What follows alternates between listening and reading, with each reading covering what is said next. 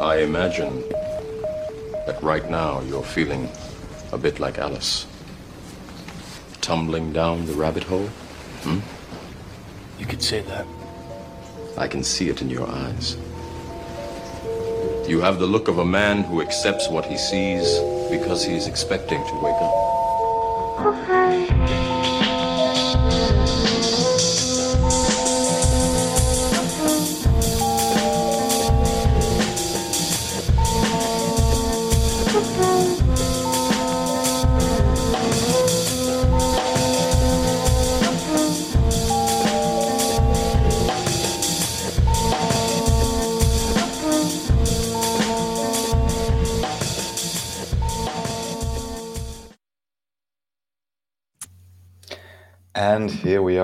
Welcome to Team Rebel Edition 278 with Devin Durr, touched by the angels.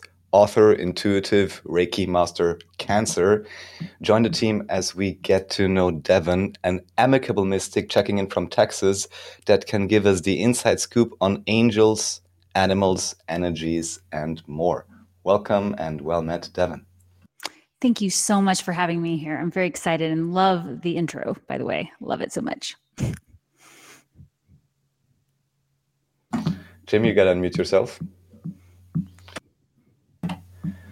Or we have some more connectivity issues Oh, no, from Costa Rica. No, here you go. Connectivity always. It's it's shit out here. Uh, I mean, it's beautiful, but the internet is not Tokyo. Let's put it that way. Um, I was saying we had all those uh, kind of discussion about the song. We never even talked about it, so I can't even attribute it. But Raphael has written who it's by. I think it's cool. I thought he, I knew he organized it, but you know, like a fart in the wind, that could just be very uh, out there and distracted. Anyway, I just I digress. Uh, so this is episode 278. Um, that reduces down to eight, I think. Let me check my mental math really quick. Um, so that's the strength card. I face my fears with the strength of love and patience. Strength is about trusting yourself, letting your inner endurance shine, using your power to embrace the amazing person within, and you have everything within you you need to succeed. Raphael, what card are you pulling? Okay. Oh, very nice. This is the Empress. So, number three, we have beauty, happiness, pleasure, success, luxury, every kind of love, attraction, sensuality, fertility, and creation. A new world indeed. so two major arcana cards. That's pretty cool. Um, uh, and if you want to pull a card, feel free, Devin. No pressure. We never really ask people to do that, but you got cards. I'm, Might as I'm happy to pull a card because I love them. Um, and while Yeah, you're I love that, oh, word. Go ahead. Let's see. Let's see what you what's what you're gonna add to the mix, and then we can kind of talk about it because I know the full moon in Libra is coming up, and that's very Empress card energy. Yes. Uh, though it's not necessarily a Libra card. Um, and you do have an eighth house Leo Mercury conjunct Jupiter. We're just discussing, so the fact that strength came out, it's like makes sense to me. Um, but anyway, uh, the conch is yours. Feel free to pull whatever, and after that, kind of wax however long or short you want on any syncs or resonances from the two cards, and then we'll kind of add yours to this. The pot. Sure, absolutely. I pulled the Page of Air. It's an Angel Cards, the Angel Tarot deck, and um, it's talking about logical, honest, impulsive, curious, um, truth delivered without tact. So, um, you know that I've, I have seen some of that starting to happen already as we get towards the full moon. so, um, interested to hear your take on the energy earlier, but I can certainly resonate with the net number for this episode as well as the card Raphael pulled.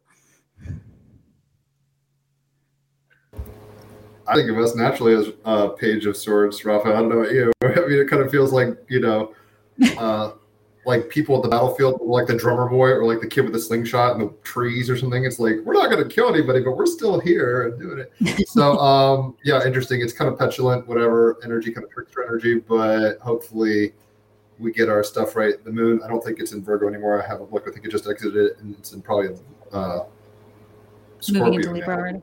Yeah. Uh, but uh, I mean Libra.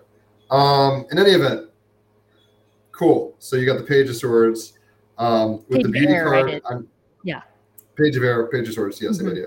Um, what angel Okay. was that corresponding with? How- This is uh, uh, how did that work? this one. This one is not. An, name, this like is just Raphael part of the. Angel Tarot deck. Yeah, so it's not corresponding directly with one. Although I do think of Archangel Uriel when I think of speaking and throat chakra stuff. Um, so yeah. Does that have any correlation to Ariel and the whole like keep singing like uh Disney's Little Mermaid? I mean, You know, obviously Ariel isn't Ariel, but now that you say that, I'm like. No, I know uh, the Archangel Ariel. I uh, is actually another angel uh, energy that people connect with, um, and she's known for uh, actually being really well at working with wild animals and things. So there might have been something going on there with the Little Mermaid Ariel and that Archangel energy there. I don't know. That's I don't work with that angel a lot or that energy, as, as you might say. It. We'll get into a little bit of that too. Um, but so Uriel is U R I E L and that's an archangel I work with um, and works well with speakers, writers, any type of communication. So working with you guys as well, I'm sure. Then, while we're at it, and since you've been using angel cards, the cards I'm using are by the Wizard of Oz, a dear friend of mine, magician, dare I say, and he's also done uh, an angel deck and just released the 10th anniversary edition. I was just like, just very briefly want to show a few pictures. Yes. They're also made um, basically Got this deck. Just allow through yeah, basically with incense, and then you know you get all kinds of etheric entities. Then you mirror them, you animate it a bit, and it's really cool because you have all these Wow. correspondences going on. You know, That's so beautiful. um, I want that deck. Yes, definitely. pretty It's nice. I was just like, out? Oh yeah, well it has been uh, had been released a few years prior, but now you basically get the 10th anniversary edition, which means that instead of the gold, you get a silver here, but it's like higher quality and like the first uh, you know larger quantity print. Um, so. I'm very happy, you know, to be participating in that. So yeah, it was just like, I got to show you Oh, if you will like angels, check that out. because this deck doesn't exist yet. It's, it's based on the Shemham Yafora or something. If Shem Foresh, if I'm saying it correctly, the 72 angel names of God. It's like some kind of a medieval correspondence system, and it's put there because on this on these cards, actually every angel also corresponds to a tarot card, which is pretty interesting. You know, so it's a That whole is. you know interconnected system. Yes, absolutely. That's what I believe. It's all interconnected. So whatever's re- resonating with us and calls to us is, you know, what I'm all about. Kind of your, So- you see what you need to see at the same at the, at the time of the event. It's funny because he was saying there's 72 angels. I know there's 72 uh, triangles of the Sri Yantra is kind of a thing for Hindu India uh, culture, uh, and um, I'm pretty sure though I'm not into like Crowley and Thelema and stuff like that, but I'm pretty sure there's 72 angel names and then like corresponding demons. So it's like yin and yang kind of thing going on. Mhm. Um, but we could go down that rabbit hole a little later. Devin, uh, how I know you is from coming on to, uh, I guess, once a month um, with Christopher Wotecki, who's been on here. Shout out, Chris, is coming back on. Um, oh yeah. he, I I subscribe to his, uh, what is it, Serious Joy, um, and listen Serious to that every day with my fiance. Yeah, it's really fun stuff. Uh, very helpful for me, or helps me orient and gives a rhythm. He is such a uh, Mars and Pisces, though. It, sometimes I'm just like, oh my gosh. Um, I mean, it's progressed something else now, but I'm just like, my gosh, he's a sweetheart. Um, but in any event, uh, so listening to Wateki, and obviously I came into contact with you probably a month or two ago, probably about two months now, almost, um, when I was still in Colorado. You were doing the monthly kind of um, tag team readings, and uh, yeah, basically I kind of pitched to y'all, like, what am I doing, et cetera, et cetera, and I hadn't really tuned into you before. I, I don't really watch those shows, to be honest. Very often I have a lot of things going on. But when I was on it, I was like, well, I'm watching it because I'm on it. And uh, that's how I became aware of you. So um, I'm not exactly, I mean, it's not like we're, you know, like road trip buddies or anything like that, but you seem like fam already. You're really cool. And uh, I do appreciate what you said. Um, it was very helpful. Um, so you can take us back all the way to single cell, you know, amoebic days or whatever in utero um, but kind of give us an idea of how you've come to where you are. Like, what kind of culture were you raised in? Were you always dealing with angels? Uh, was magic and kind of the new age stuff always part of your blood, or have you turned on to this recently, or you know, more recently? Um, we'll kind of start there and kind of work our way forward, if you will. Oh, yes. I always love hearing people's origin stories because I think so many others can relate to it when they're just getting started with their awakening, or maybe they've been kind of slowly getting into it and they're not sure. Hearing other people's origin stories, I think, can be really helpful. Um, so, thank you for that. Yeah, I, I was raised here in Texas, um, born and raised here. Uh, my parents are not native Texans, but my dad was here for most of his childhood growing up after moving from San Francisco. And then my mother's from up east, New Jersey, Pennsylvania area. Um, so I felt like I was able to experience um, Texas in kind of a the way I wanted to experience it way, so to speak. We're close to the Bible Belt. Um, I was baptized Episcopalian Christian, uh, confirmed Christian in middle school, raised a Christian, um, but it was also a very loving approach to it. We had some other families and friends that we saw it really kind of forced or um, well to quote some people crammed down their throats. And so they didn't they didn't get to experience a lot of the good parts of it. So i'm grateful that i was able to experience christianity by just you know uh, embracing it in the way i wanted to. Um, and really allowed to just experience God in my own way. And my dad was often fond of saying that he felt closest to God when he was out in nature. And I definitely related to that. I felt, felt closest to God when I was with my animals. So I was raised with a lot of animals. We had cats, dogs, horses, even some deer, occasionally cattle. Um, you never, you, if something showed up, we were going to take care of it. Um, my dad was always bringing home strays, handing them to my mom and saying, okay, you handle this. and uh, she would always find them really really good homes and everything. Um, so it was really fun because I had the opportunity to get to know a lot of animals and be around them a lot. And um, I just always felt like they understood me. I it's I you know kind of going to the animal communication side. I would say between being around animals and feeling like they understood me and also feeling as though i understood them um, that that brought on this other side of spirituality for me all along that I just kind of experienced out just being outdoors. I grew up riding horses, um, and you have to really develop a partnership with your horse. Um, we did I did show jumping, so you have to have a lot of trust with your horse and and all that, and so you learn pretty quickly what they're going through and they learn to understand you if you're going to be a good partner so that was a kind of a good experience for me understanding the way we can communicate um, almost on a spirit, you know, like on a spiritual level, I would say, but also telepathically. Um, for sure. I had a lot of telepathic experiences with my animals and um, just grateful that I was able to experience in that way um, growing up and doing all that. The other thing for me growing up is I always had really, and I still do, I always had really, really vivid dreams and lucid dreams. So, um, I was never able to totally buy into just the lock, stock, and barrel formal religion way of things. I always felt like but but nobody can really explain this experience I had in my dream where I was somewhere I've never seen on TV. You know, I was a kid of the 80s, so we didn't even have cable growing up. It's not like I saw these things and then was manifesting them in my dreams. I was having experiences that nobody could really explain to me, but I knew they were real and I and I knew I was dreaming.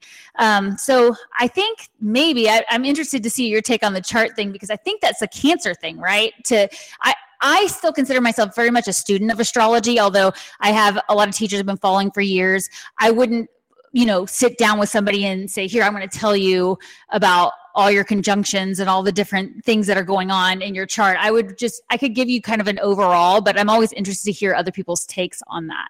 You know, so um, I'll take so the, the, over time. I was just looking at your uh, situation. I mean, you've got the moon conjunct Chiron and Taurus um, in fifth house. Mm-hmm. I'm not sure if you've ever been injured with these animals, like a horse, like get kicked in the teeth or you know whatever.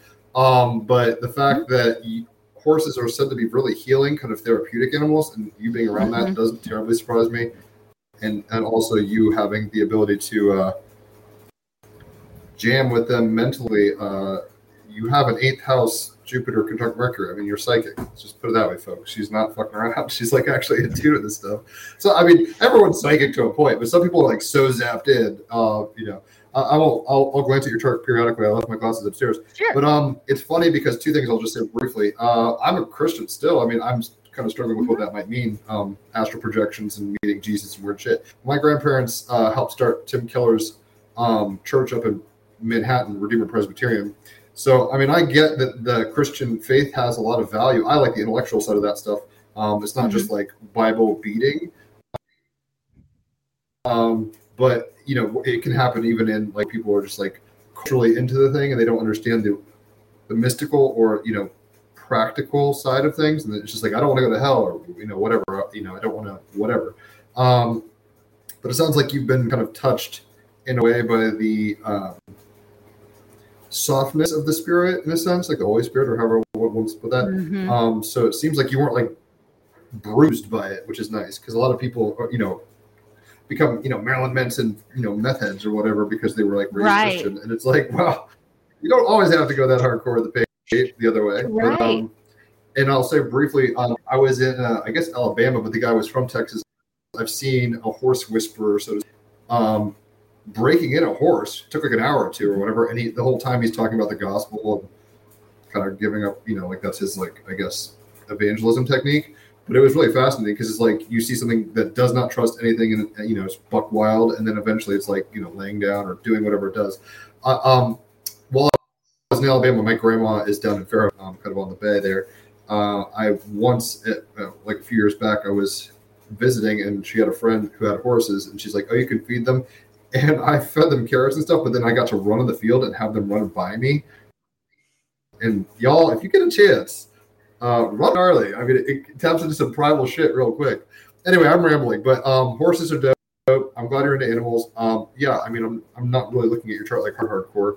Um, the PDF you sent me is great, but I'm like, okay, what's going on?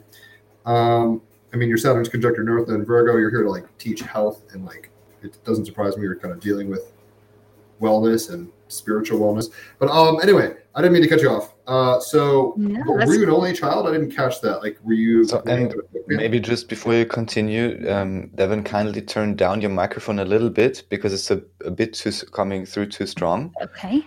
Just so we can hear more of the, you know. Is that any better doing way. that? I guess I'm turning it back to 100 here. Um, I think it should be fine. Okay, I can check the audio. Yes, this is. I think this is already somewhat better. Um, okay. So, just briefly mentioning in terms of the horses, I have a dear friend also dealing with this. She was also horse riding, also then got hurt the way she mentioned quite synchronistically. And what I found really fascinating, which someone is not so aware of, is just as Jim said, the usual technique is to break in a horse, which basically means you're kind of subduing its will, which in some senses is like, oh my God, like what is this actually? Right. But there could also be another approach where I guess this is possible. Well, it's like you card, a real, of. yeah, well, uh, where you develop a real relationship with the horse, and the horse, out of its own free will, allows you to ride it, which I would consider, you know, I mean, the other thing, even though it's normal, is kind Ideally, of like foreign yeah, to me. But it's almost like the normal way we relate to animals or even to each other as human resources by now. Maybe there's something you'd like to mention about this, and then you know I'll let you go further into the chart and wherever you'd like you'd like to go.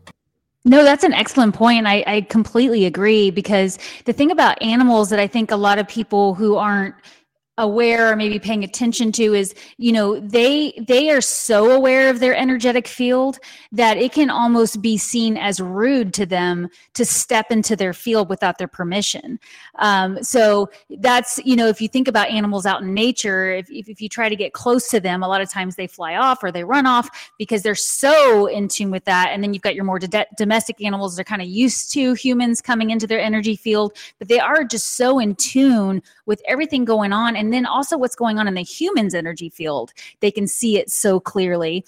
And what I like about some of the methods, I think what you were talking about, Jim, is kind of like what the Monty Roberts theory is about the horse joining up with you in a in a round pen, and it's kind of this um, herd mentality. And if you watch the herds, the Mustang herds and stuff, they have like the lead mare, and if there's an there's a, a young colt that's misbehaving, she will kick him out of the herd for a while. He he goes in timeout and it's all in body language signals. All she has to do is twitch a ear and that in the other hor- horses form a pack and that colt is out until she says he's back in. And so there's this bond that is formed in the energy field there in the herd, and that's kind of what's going on in the round pen too, um, because you're building this this bond with the animal, and eventually you're inviting this animal to join up into your herd, which is basically inviting this animal into your energy field, and the the horse is circling your energy field until it feels like okay, now I'm ready to go ahead and step in because I feel like I can trust. So there so to answer Raphael's question, I do think there's some really amazing methods for connecting with the horse that are gentle and loving. And um, I don't think it is really referred to as breaking anymore the way it used to be. Um, because yeah, I agree with you. That word in itself is like breaking the horse's spirit. It's like Yeah, who wants to do pretty that? Uh, it was mostly just like, look, I mean, it was like the strength card. This is an episode of the strength card. Uh, it was done in a beautiful way. I didn't feel like that. I mean, I'm a vegan for fuck's sake. I didn't think the animal was like in distress. It was more just like, all right, look, there's a there's a hierarchy here, and you're gonna have to figure out how to fit into that hierarchy if we're gonna get along. And it kind of just forced that process to go faster. It wasn't so much like we're gonna, you know, castrate you and cause you all sorts of shock and terror. It was more like, um, get with the program, please, quickly or whatever. And I mean, Yeah. that just kind of happens. It's funny because, in a sense, I mean, I don't know how you feel about um, in the Bible talks about you know humans will judge angels and all this kind of thing, but um, there's hierarchies, man. so it's like, you know, uh, it's funny to me because in biblical stories, uh, when people see an angel, there are two things the angel pretty much does. It's like, don't you know, don't freak out, like, oh my god, I'm a transdimensional being or whatever's going on. Like, don't freak, you know, shit your pants, and then uh, don't worship me. I'm not actually God. I'm a messenger. Like, I'm, I'm here to tell you something on behalf of the divine, and don't get it twisted, kind of thing. So, um, anyway, uh, let's let's jump back into your story, and we'll kind of keep plowing through it. But um, I don't, I didn't catch if you're an only child or not, and it doesn't really matter. I'm just kind of curious. Oh no, I have a younger sister. I have a, a sister that's two years younger than me. She's a Libra Sun, Libra Rising. so Oh, fun! I'm sure she's like, I'm a beauty pageant starlet or whatever. She yeah, she's awesome. She's very determined, and she's an attorney, so she knows how to balance things. she's all about that air sign. Yeah. Totally scales. Um, it's uh, one other thing I kind of wanted to get your opinion on. Uh, I guess before going forward is, uh, well, not your opinion. What part of Texas are you coming from? Because it's a big state. Uh, my dad went to Baylor, so I mean, I kind of know the area. Um, San you down Antonio. south, like near the coast? Okay, yeah, Yeah, San actually a nice Antonio, the Alamo. Everybody thinks of the Alamo. Well, the Riverwalk is what I think. Uh, am I thinking of the Oh, right yeah. place? yes, I San love the Antonio Riverwalk and then the Pearl Yeah, yeah. Brewery. If you haven't been to San Antonio in a while, you got to come back and go to the Pearl Brewery, uh, which is at the end of the Riverwalk. drink. They've totally redone it. It's so fun, really good energy. Yeah. It's not a brewery anymore, but there's some cool spots down there. It's it's Oh, it's like like, and good. Yeah, it's fun to hang out. Good energy. Word. The, Yeah. When I was a kid, I uh, went to this Riverwalk or whatever, and I swear it was a surreal experience because I mean I was like, I mean I was born in '85, so this must have been like 1990 or some shit. But uh, we're on the Riverwalk, and I was like, that has to be Michael J. Fox in the next boat. Like it was his doppelganger. I was so convinced. I was like, it's Wow. Michael J.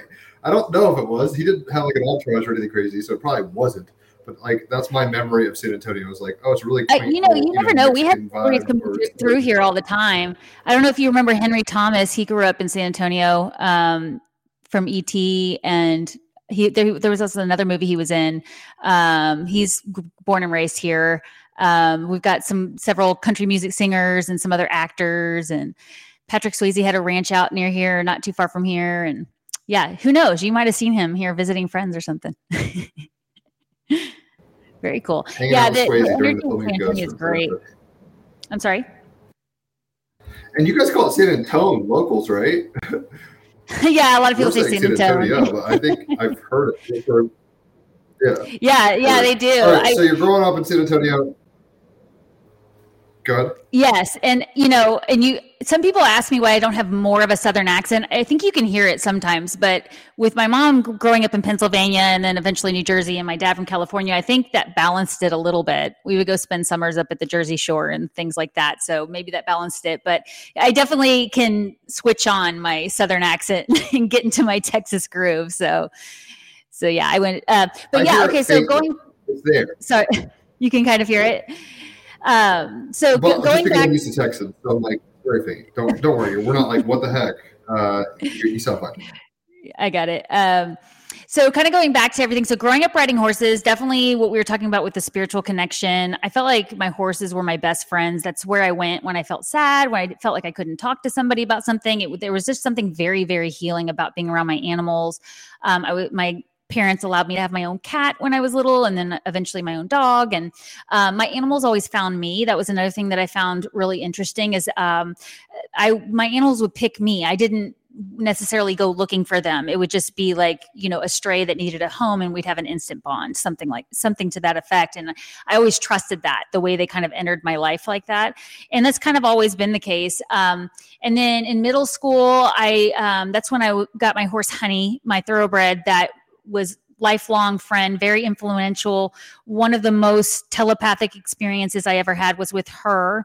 Um, but you mentioned getting wounded by an animal. Yes, I did in uh, fourth grade get bucked off a, a horse and broke my arm. So that could have been it. But also, um, when I lost my horse, Honey, uh, my senior year in college, it shifted my entire career path. I was so lost and shaken by that. So I almost feel like that could be because it was it was a good thing. It shifted my career path, um, but at the time it was you know very shaky. So um, in high school, I still was you know happy going to church with my grandmother and my parents but i would also um, dabble in other faiths within the christian thing because i had other friends we have a heavy southern baptist population down here um, a lot of Catholics and stuff. And I had friends that were in these different faiths, and I wanted to learn about their faiths too. I, I don't know why, I just always found it really interesting. Um, I didn't know until years later that I had a past life as a Hindu that was one of the most influential lives. So I, I guess I was kind of here to really research this a lot. Um, but one of the things that caught my attention was I joined an organization for my school that was run by a Southern Baptist uh, minister. And in their faith, I'm not sure if you're familiar, but they talk about asking Jesus into your heart. It's a it's a formal thing that you do, right?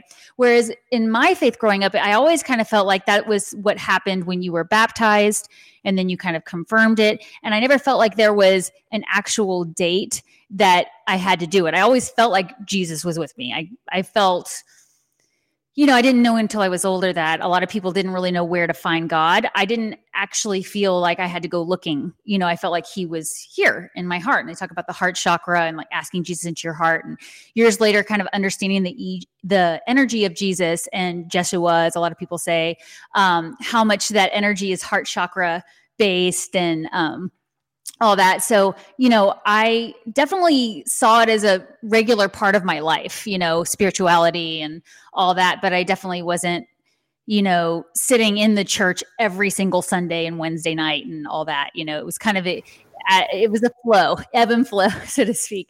Um, but then uh, my freshman year in college, I mean, sorry, my high school year, freshman year in high school, the summer after that, we uh, went on a missionary trip with this school organization. And um, it was, you know, I was just telling a friend this the other day that, um, you know, I think I was going more because of the cute boys that were going on the trip at, initially, because we were going to a Caribbean island and all that. But I mean, I was excited about the process and I liked the group. Um, but it, this was kind of the beginning of my separation from a lot of the formal stuff. Not not at all disparaging it but just me wanting to explore it on my own. Um, because we were asked to come up with a testimony where you talk about the day that you asked jesus into your heart. And i was given a mentor to sit down with me and ask me questions to kind of pull that out of me. I was only 13 years old so you know you got to guide a kid on how to get up in front of a group of people and give your big testimonial. And um, so she was asking me questions. And at one point, she said, um, Why do you think God put you here on earth? Why do you think He allowed you to be born? And I remember thinking, you know that it was a little bit of an odd question it, for for some reason it, i thought the question was odd and then i paused and i was like i felt like this knowing like i know the answer to this but i don't know it yet and so i said that to her i said I don't know. I know I came here to do something, but I don't know what it is yet. And she looked at me kind of like, Who do you think you are? What makes you think you're so special? You know? And I was I was kind of embarrassed. I was like, "Oh, she thinks I'm I sound like a little brat." You know what I mean? Like, "Oh, I'm so special," which, you know, I believe absolutely everybody is special and everybody is here for a reason but how do you articulate that as a 13 year old to an adult What would have been an appropriate or expected uh, answer?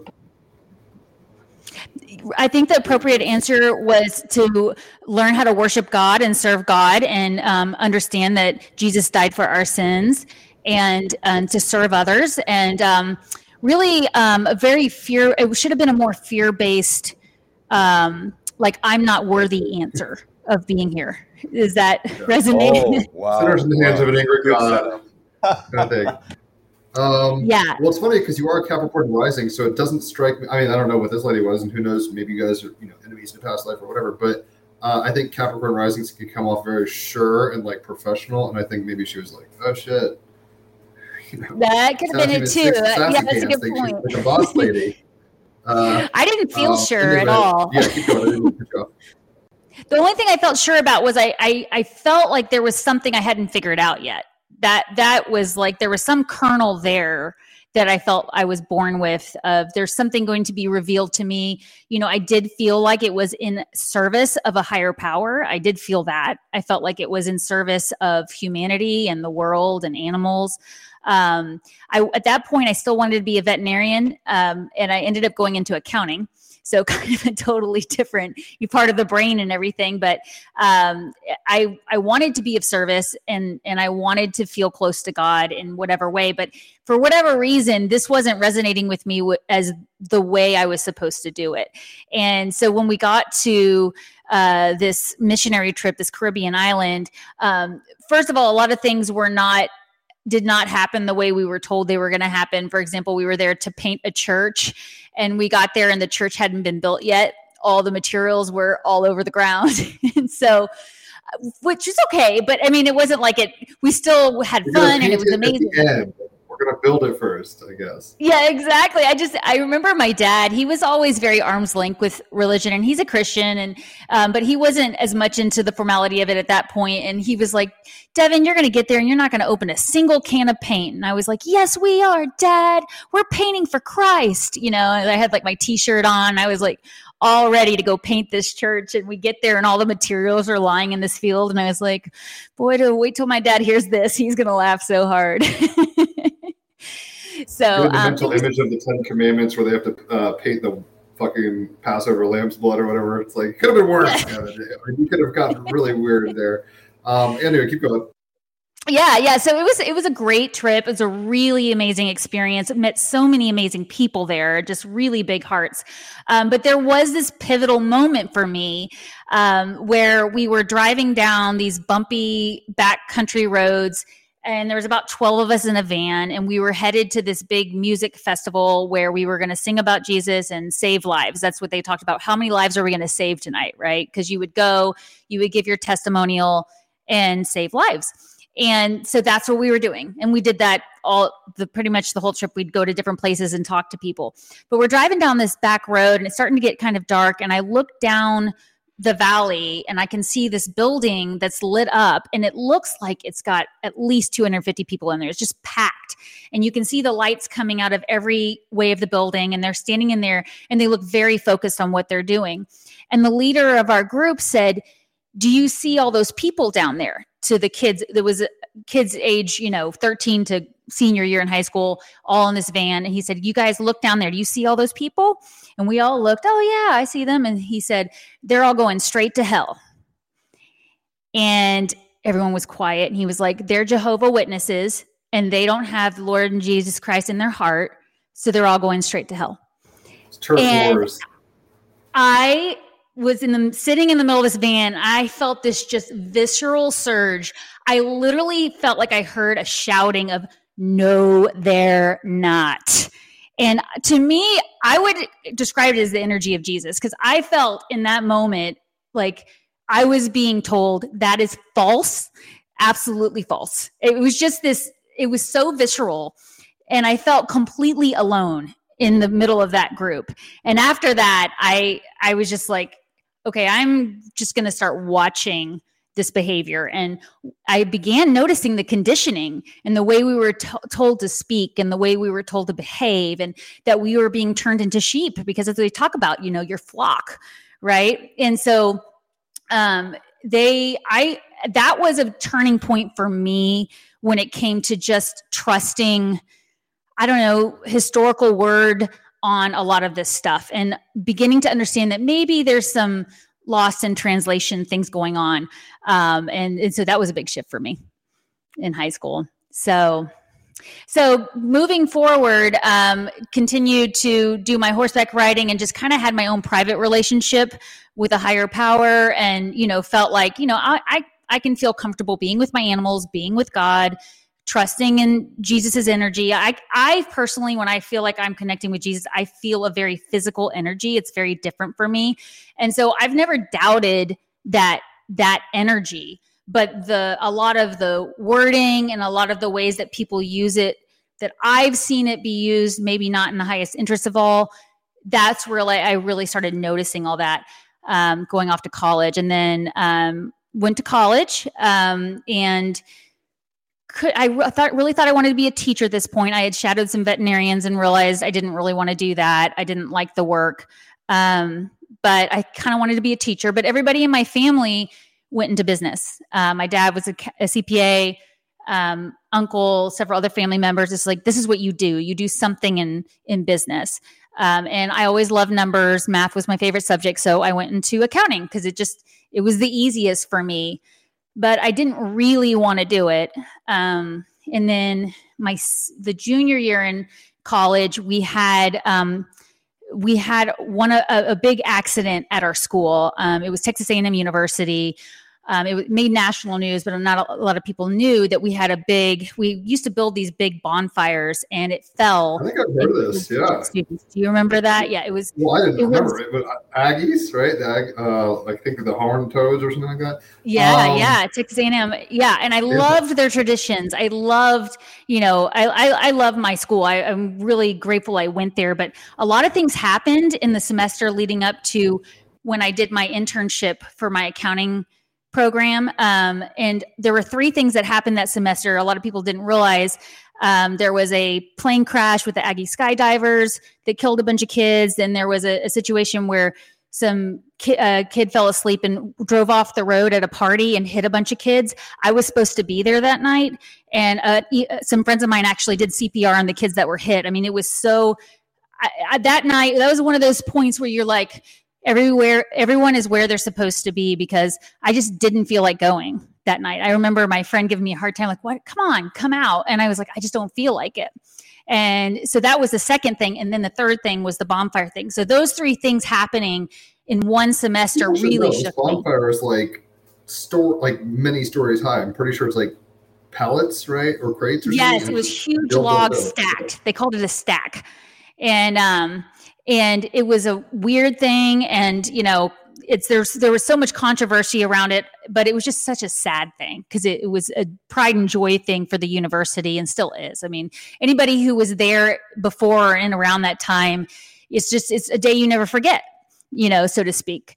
And um, so that really shifted me as far as where i was going with my with what i wanted to do. But at this point i had been accepted into uh, the a more prestigious accounting program and everybody was pushing me including my professors to just just get your accounting degree. Just do it. It's like i don't know if i want to do that after all this. It's like i don't really want to to go through that life. I don't know what i think i want to be a teacher but i got talked into it. I did my internship with a really uh, conjunct Saturn. You are here to be a teacher, but it does, might not look exactly. I know, know, right? I didn't know that at the time. if only I had known my chart. See, this is why I feel like we, if we could start teaching it in pre-K, then when it comes to make career choices, in hundred years, all these kids are going to rebel and be like, "They were telling me I'm a fucking Aries rising and all this shit, and I'm ready to be a Christian." You know, it's like the total yeah. church or whatever. Um, because it's true. It's true. I've always wondered, like, how does one go about teaching up a child in the way they should go? It's like tricky because, yeah, you can't. I mean, yes, everything works out, but it's like language is weird. And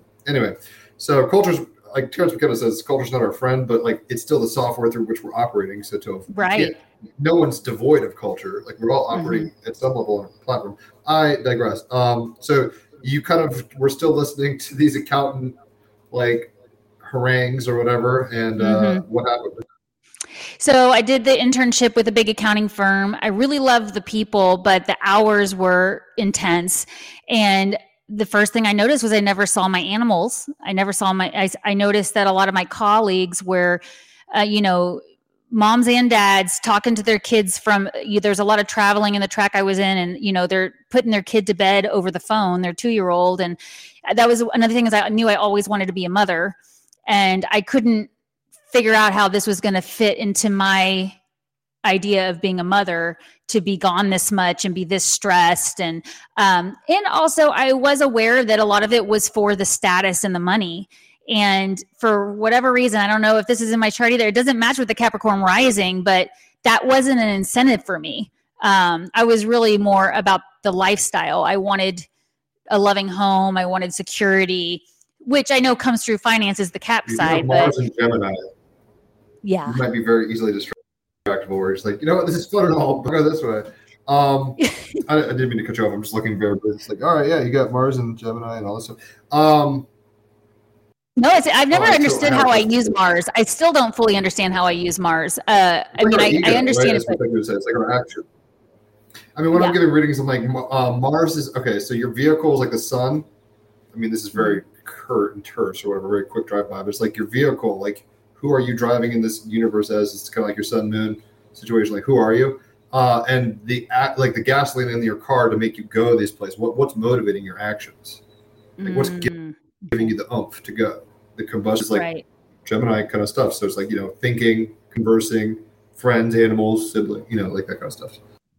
Yeah, and it's in my sixth house, which you said that's animals, right? And like day to day work and stuff like that. So I definitely wanted animals around me with my work, even if I wasn't necessarily working on the animals.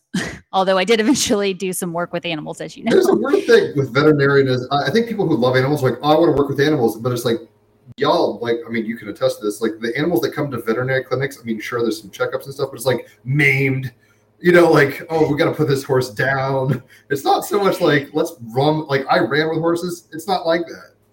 Yeah, yeah, that that was my big thing. When after shadowing the vets, I was like, some of these animals are coming in here so traumatized. They have no idea we're trying to help them, you know. And this is before I really understood telepathy and animal communication. And you know, now I know there's some amazing veterinarians out there. They're holistic veterinarians that they they know all about using aromatherapy and tapping and different ways to make the fan- animal feel safe so they can actually work on them and not add trauma to their experience by just being there in the office. Um, but yeah, we were a long way from that in South Texas it, growing up. And, you know, I shadowed veterinarians castrating cattle and all that kind of stuff. And I was like, you know what? Um, yeah, I don't want to be around this energy at all. So, yeah, Well, it's tricky because a it's like real. it's what got us here. So I have some kind of respect. I've, I've pulled uh, Oracle deck from Stacey Demarco. I've got she's been on the podcast. Shout out Stacy. Um, but she's got one where it's like, like horses, and I guess the numbers or the word is freedom or whatever. And it's kind of like we owe horses a, a great debt. I mean, if you start thinking about it, and it, I don't want to get too political in terms of is this right or wrong. It kind of happened, but it's like colonization and imperialism and manifest destiny, all this stuff. That wouldn't have happened without horses plowing fields, all sorts of crazy stuff, wars, war horses. Um, So, so I'm not really sure if there's like a correct. It's tricky. We can talk about this if you want. Um, like there's an ideal thing where it's like Garden of Eden, yay, we're all the lamb and the lion lying down, we're all chilling and eating broccoli or whatever's going on. But it seems like there's carnivores. It seems like we're in a phase of the fall of consciousness or the Kali Yuga or however one wants to look at it. Um, speaking of dogs, there's five dogs here that act as guard dogs.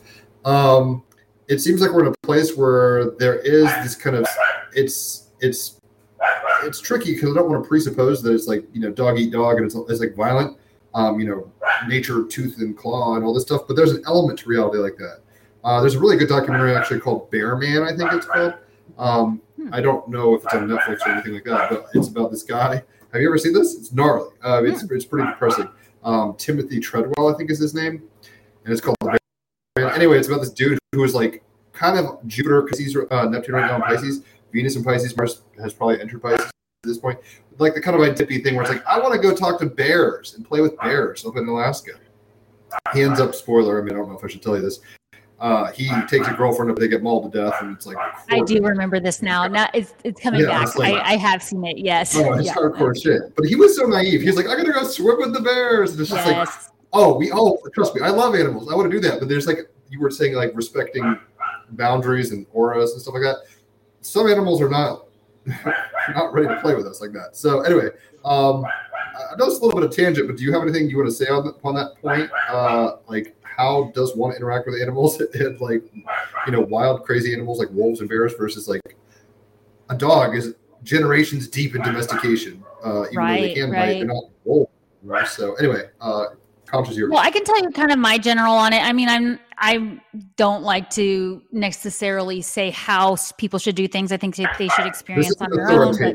I'm just curious. right? Yeah, I, you know, because everybody has their own energy. But my take is that you know, when it comes to wild animals, I think their soul came here to experience something a little different, and I le- I kind of want to let them do that and experience what it is they that they came in that in that realm. So I trust and respect that. If there's any kind of engagement with a wild animal, you know, I'm watching for what they want and certainly not putting myself in danger between a bear and its bear cubs or anything like that. So I tend to kind of just let it be and I don't even necessarily intentionally connect with them on a communication level. Kind of because, you know, they're doing their thing, they didn't ask for it, you know, if if I feel like there's some kind of engagement with the animal, um, we, we we're in an area where we have a lot of deer. And sometimes the deer will walk up to you and kind of interact with you. They're they're used to humans and i'll sit there and and interact with the deer. But um you know we see humans in nature where they get really friendly with birds and things like that. I think that's amazing but you can tell that the animal has its own free will involved with that and they're not being you know herded into a high game net area and being forced for, to the interaction. So i think that was a thing for me is um, again with that energy field thing it's like you know when an animal it is such a gift when an animal is willing to allow you to come into its energy field or when they ask to come into your field. Um, so i kind of think of it as like a mutual contract. If if the cat i mean a lot of people that say that don't like cats it's because they are so sensitive to energy and they are really you know aware of what's going on and maybe what's going on in your energy field and so if you want them to come and sit in their lap and they give you the paw, so to speak, and don't want to, uh, people get their feelings hurt. but it's really the the cat just reacting to some energy in the house or what's going on with them. Um, but yeah, on the domestic side, I mean, I do think we we actually have soulmates with our animals. I think we intentionally incarnate with a lot of our animals. Um, I do think that it's something that is meant to be. We come in and we support each other in that way and however they find it. So a lot of times I, I have a really neat story when we lost a cat I had for about 15 years. I wanted to get my daughter some kittens and I asked uh, for help finding the right kittens. I started calling them in, so to speak. I was journaling about it, asking for them. And I was going on all the adoption websites. And every time I looked at an animal, I was like, not our cat, not our cat. I could just feel the energy is this is not our cat. So eventually I just gave up, closed my journal, stopped looking. And two days later, a friend of mine who had no idea I was looking into adopting some new kittens called me up and said, Hey, I'm adopting a cat today. She's got five, she's a foster mom of five kittens. She needs homes for the other four. Are you interested at all? And these two cats have been literally glued to my daughter's side through a lot of challenges that we've gone through and a lot of emotional changes in a way that I could have never orchestrated. I mean, they really have been a support system when I wasn't able to be a support system and they continue to be for all of us. And dogs do the same. I, i've had dogs do the same horses do the same. So um, i think we can kind of we kind of know um, if we pay attention when it's meant to be a soulmate relationship that we're interacting every day versus you know boy that's a beautiful you know buck standing out there but i'm just going to observe it maybe take a picture and then go on my way. So does that kind of answer your question on that Yeah, yeah. I mean, I don't think there's like a right or wrong, but it's interesting. I mean, it's tricky because I think mm, well, it's a lot, little uh, protests. Uh, this is a weird tangent, but like at, at the point when people were starting to kind of get riotous um, about Trump elections and stuff like that a few years ago, um, I was like, I guess people who need to work that karma out are doing those things. It's like I don't feel the need to be involving myself in that energy field particularly. That does now I can intellectualize and argue a side or this side or whatever and kind of get into the fray of it mentally right but I'm not necessarily like on the front line of a thing. So I guess that's similar enough with the animals where it's like the animals that need to inter- interact with me do. I was actually on mushrooms I've been eating a bunch of mushrooms here in Costa Rica, and one uh, of these trips, like chicken, they've got chickens here, and a chicken came up, and I was just like bugging out. I was like, "This is a dinosaur! Look how beautiful it is!" But it's like so alien. It's not like you know a cat or anything. It's kind of got its own little rhythm. Um, yeah, animals are amazing. I've always really had a good attachment to. Them. I know Raphael has a cat right now. I don't have any animals personally, unfortunately. I guess. Um, but briefly, uh, the cats we've had, kind of like what you're saying. I mean, we've been through a few where you know we have parents get a dog and it's like, oh, this thing is inbred. It's an alpha. It's never it's never gonna subdue. So we're gonna have to get rid of it. Like kind of like what? Um, but the cats that we started getting were like rescue cats, and my sisters kind of picked them out. Mm-hmm. One was named Gabriel, ironically. Um, oh wow! So whenever anybody's talking about Gabriel, I think this cat would like lay on my neck. Uh, it was super. These are crazy cats, like sheltered cats. It took like years to coax them out, and then once they have your mm-hmm. trust, it's like what you're saying. It's like a soul bond. And then in a sense, and I'm not saying this isn't true, or I'm not sure how this works, but I think some animals like really have almost a human soul in them, like a little Buddhas mm-hmm. or something. Like some, some are just like kind of wild, like skitty kitties and doing their thing. They're cute, yes, I love them, great. But then some are like, like have a presence and like know how to be aids um, even just the cat purr, I don't really know much about the physiology of a cat purr, but uh, I feel like that's doing a lot more than we even realize. Um, the vibration. Anyway, yeah. Yeah. I mean, they're no, basically throat, Tibet throat singing at us. Like, yeah. Yeah, I know. I completely agree with that. And you know, I growing up in in South Texas, um, I just really found it difficult because I didn't like meat. I just didn't like it. It wasn't you know, like our family doesn't eat meat or this is our religion. It was like I just didn't want it. I had an aversion to it. But in Texas in the 80s, it was really hard to um, avoid eating meat for the most part. Um, and so on and off, I would, you know, I was always the pain at the pain in the family at any restaurant or whatever. Because back then you didn't have a lot of options, you know. So I basically lived on bread if we went to a restaurant. But um, I didn't realize until I was older. I think some of it was actually the energy in the animal um, that there was the way the animal passed the way that the animal transitioned had something to do with it and also just my own connection with animals in general there was something there i was still picking up on with it that must have affected me. And and when you're so open as a kid right you you you feel everything. And i'll never forget walking into a restaurant and their big um their big thing was to have a big window where you walked in it, it had the big slabs of cow carcasses hanging from meat hooks to show you how fresh their burgers were and their steaks. Because look, it's right here in the window. And we walked into that restaurant when I was, I think, eight or nine years old, my mom said. And I took one look at that and I had to leave and sit outside. And she said, I didn't eat any meat for two years solid after that. Um, and I don't, I didn't, didn't even totally remember the whole protest thing, but they they couldn't get me anywhere near it. And then I started getting into like health and fitness stuff where everybody was telling you, well, you have to have this many grams of protein and you have to do this and you have to do that. And I kind of slowly started eating some meat. Um, but again, just still never excited about it, never really wanted it. And then finally, when I was an adult, I, I talked to my doctor about. I was like, look, I just have always had an aversion to meat. I know that, you know, I was like, it's not necessarily me having some belief system around it. He was like, I don't think you should eat anything you have an aversion to. And I was like, well, you just gave me the green light. I'm done. And it was an easy transition for me. But at the same time, on the flip side of that, I actually think that our bodies are so different and unique, and uh, everyone wants to lump us into certain categories.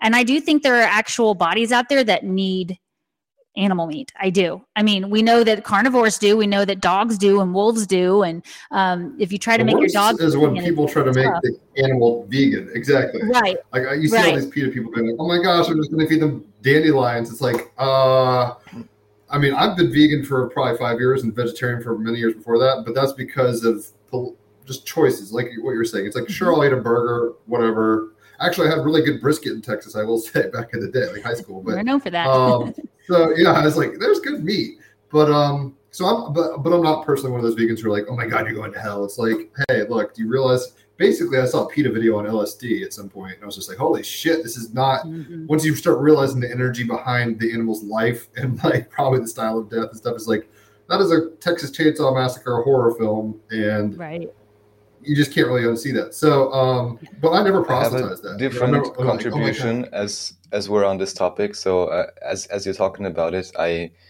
you know, I could recount my story, but basically, I would say I've been mostly vegan for almost 10 years, simply due to health reasons, because of my own physiology. Just like you said, everyone is different. You really got to figure it out yourself, but there is no reason to eat an animal that has been super stressed and full of pharmaceuticals at its death, because that's obviously not healthy for anybody, I guess, Exactly. unless you want this kind of drugged and anxiety energy within yourself, right? And this, I guess, briefly after that, this video, the repost at least is from 2013. It's a two and a half minute video of a three year old child explaining his mother why he doesn't want to eat octopus. I believe it's in Spanish, so I think there's subtitles. But if you like, I would play it in just two and a half Yeah. minutes. And to me, it was like the first times I saw it, I was like, oh, I gotta cry. You know, like this is on a fundamental level. Even though I ate meat for a long time, because my parents are uh, chefs and so on, and Austrian or any type of kitchen, you have meat everywhere, right? Right. Almost. But then when I when I heard this, I was like, actually, this is exactly how I'm feeling. Um, so yeah, um, I'll see if this works Yeah, well. Let's let's try the cinema mode. Tá bom? Tá. Mas come o seu nhoque de polvo. Ah, mãe, tá bom. Esse povo não é de verdade, né? Não. Então tá. Ele nem fala e nem cabeça dele, né? Cadê a cabeça dele? Não tem cabeça. Isso Tá aí é bom. só as perninhas do polvo picada. Ah, e, e a cabeça dele tá no mar? Tá lá na peixaria. O monstro cortou assim? Cortou. O quê? Pra gente poder comer, porque senão a gente ia ter que engolir inteiro. Mas por quê? É pra comer, amor. Igual corta o boi, corta a galinha. Ah, a carinha de quem come também? Ninguém come a galinha? É, é os animais. É. É. Mas vamos comer o nhoque. Come a batata então. Só batata e só arroz. Tá. Nem é os animais. Tá bom. Todos esses são os animais. É os animais. É os animais. É os animais. Vaca é os animais. É os animais. É. Então, quando a gente comer os animais, eles morrem. É. Por quê? Pra gente poder comer, meu amor. Porque eles morrem. Não gosto que eles morrem. Eu gosto que eles ficam em pé. Então tá bom. Então a gente não vai comer mais não, tá bom? Tá. Esses animais são tem que cuidar deles, não comer. Tá certo, meu filho. Então come a parte da batata e do arroz. Tá bom. Por que você tá sonhando? Não tô chorando, não. Ah, Eu tô emocionada com você. Eu tô fazendo uma coisa saindo. Então come. Não precisa comer o polvo, não, tá? Tá bom. Oh yeah. Yeah, that was awesome. Yeah. I love how he's like, I'm doing something beautiful, right? He even knows. It's like, bro, I'm, I'm like preaching here. It's funny because um, I don't know if that was Spanish. I feel like that was Portuguese or something because I don't, I didn't hear very much Spanish. I don't know Spanish, but I'm in Costa Rica. I'm like, I didn't have the same kind of flow. It sounded almost Italian and Portuguese. But um, the uh, fant- I, there's a documentary on Netflix. If you've seen it, it's amazing. If you haven't seen it, I suggest it. Um, called My Octopus Teacher. Have you seen this? I've heard about it. I haven't had a chance to get to it, but I've heard it's good. Yeah, it's I've I've seen little bits of it and stuff when the kids are watching it. Oh, you need to just sit um, down for an hour or whatever. It's Yeah, worth watch. I- you I- can watch it, like, you know, if you don't have time, you can make time for this. Uh, you can even watch movies on Netflix in 1.5 speed. You won't. Your brain. won't- You're a Mars Gemini. You'll be fine. Uh, Your brain won't explode. Everyone's always like, "What are you doing?" It's like I'm watching this faster. But um, yeah, it's one of the most. It's a really well filmed documentary. But the sentience of the animal is insane, and this kid's sentiments towards said sentient sentience of the animals is accurate. I'm not exactly sure how it all works. I, I mean, I want to kind of trust the process of life and grace, and you know things moving forward the way they do. Um, so I'm kind of like, well, it seems like we've killed animals, and it's a choice, obviously, but it'd be nice to get cultures that are kind of moving away from it. Um, at the same time, I personally don't proselytize, so it's like people have to be moved. Uh, it's kind of like Christianity. It's like if you feel the spirit, you go for it. But it's like getting told you got to do this doesn't really help anybody. Yeah, I know a lot of people who have tried so hard and they feel like they're unhealthy or like the idea of trying to just the idea of forcing themselves was causing more issues and you know and they, they they then they feel really guilty and then you're adding all that into your energy field. Um do we lose jim? Um oh, there. He'll be right back, I'm sure. um but anyways yeah i we um oh there you are. We in texas it's it's you Told still I'm get you know a weird a weird look when you say you're a vegetarian you know. At- like all the weddings are barbecue like everybody gets brisket that's what you do you know? You get the big long buffet of barbecue and beans with bacon and um so i, I that's a, usually a day where i'm eating mostly bread I mean, it, it, it holds up the industry. They're got a whole culture around it. So on the one hand, I understand, but at the same time, it's like we need to be shifting these cultures a little more without being like judgment. It's tricky. I don't know. Um, I'm not sure exactly if there's like a new age answer to this or whatever. Like, there's probably something. Raphael, if you want to speak on it, you can. I, I think in a I sense just- it takes people's personal discernment, quite- but it's I think like, it's it's all good. It's, it's quite obvious, at least to me, or it seems quite contrived that so many cultures recently had introduced this immense amount of meat. Because, I mean, at least from what we can still somewhat discern, I guess, from our own grandparents and so on, well, you had, you know, your fish on Friday, and if you're rich, you had your veal on Sunday or whatever you were eating, or your chicken or something. It was completely different, and it has become this idea of, oh, basically, you're rich if you can eat lots of meat. And then it was all inverted with the industrial production and so on. And now it's exactly even though it may have for some individuals probably great energy to eat really well you know a- an animal that has a life well lived you know and was very happy and it contains all this power and maybe they can transform it with their physiology. It doesn't seem appropriate to me but i'm sure some people can vibe with that. But anyway that's not what we have. And it's yeah just like i said become this status symbol. But by now it's inverted almost again that now you have basically mostly the poor maybe eating the really bad gmo chicken or something. And again it's like what is this you know? So yeah i think we're Right. missing the point Yeah, I spoke to a doctor um, that's a friend of mine. He's his background's in Hindu, and his whole family is Hindu and um, from India. And a friend of ours was asking him, "Well, how do you do it here in Texas? You know, you don't wish you had te- you ha- could eat meat when you walk into and smell the brisket." And he said, "It's not in my cell memory." This is for generations. My family has never eaten meat. It's not in my cell memory. And if we think about the energy healing that we have available to us, you know that might be something that eventually we can start doing is working on really clearing that cell memory that maybe has been imposed on us like raphael said from the industrial revolution and this idea that that's you know living like a king because you have access to this um, and of course all the conditioning that that came with that in society and every diet plan out there whether it's paleo or keto or whatever is you know it's pushing that this is how you get your ideal body and it's not customized so yeah, I completely agree with that. Yeah, no, it's a fun topic to discuss with you. I know it's very controversial, but you know, this is where Here I feel. I'm, yeah, I don't, I'm not. so- I'm, I'm very vegan, but like I won't touch anything. I don't even like fuck with chocolate, like chocolate milk, or, you know, whatever. When I get mushroom chocolates, I'm like, is it vegan? Uh, but I don't push that on other people. I, and I have noticed. And this sounds crazy, but I have noticed. I feel like animals sense that I don't have their like life in me like that. I I- feel like they're like, oh, you're chill. You won't eat me. like I, I mean, call it, call me crazy. It's it- well, because you know it's a dense energy, right? Meat is a very dense physical energy, whereas vegetables are very light and high vibrational. And I do think that's in our field. I do think they sense it. And it's funny you say that because I, I remember years later, um, another horse I had, um, you know, I was pregnant with my first daughter, and the first time I saw him after I found out.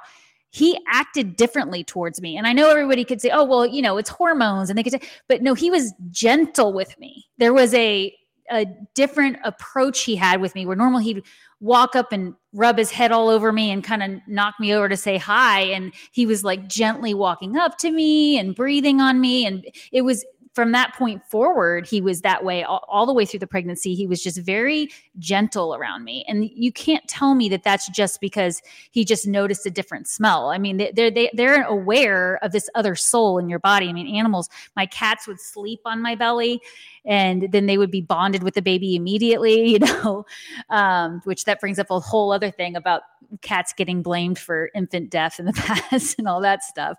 Have you heard those stories? Yeah. Oh, there's the cat got in the crib. It's so ridiculous. But um, I just read Jurassic Park to my fiance, and there's like little dinosaurs. They go in cribs and nibble up babies in Costa Rica or whatever is going on there. So I, I look, there's a whole spectrum here. It's a reality that's very diverse and complicated. Some animals maybe are like you know Disney villains, basically. Who knows? Um, but I don't think every animal is like that. Um, right. I'm kind of curious. We, we don't have to um, kick a dead horse, beat a dead horse, no pun intended. I'm sure that's like a tragic kind of term for you. I just realized, just like, oh God, what do I just said? Oh, um, but uh, yeah, well, I guess my thinking is tell us if, uh, any tidbits you want about animals, um, animal energy, anything like that. And then I kind of want to start getting into Reiki, angels, um, how you started turning on to that stuff. Were you always in communication with these things etc yeah yeah. So um, i'll go back to this in a minute but after i had an encounter with angels in college and it was right after i had been out at the barn. I had a job cleaning stalls feeding horses whatever because i had my horse with me there. That's how i paid for it. And i was actually with my horse um, right before this encounter and i had said a prayer saying you know what's wrong with me? I, I, I would kind of, I'm shortening it a lot, but basically I was going through like mild depression, gone through a breakup, wasn't excited about my accounting, ma- accounting major.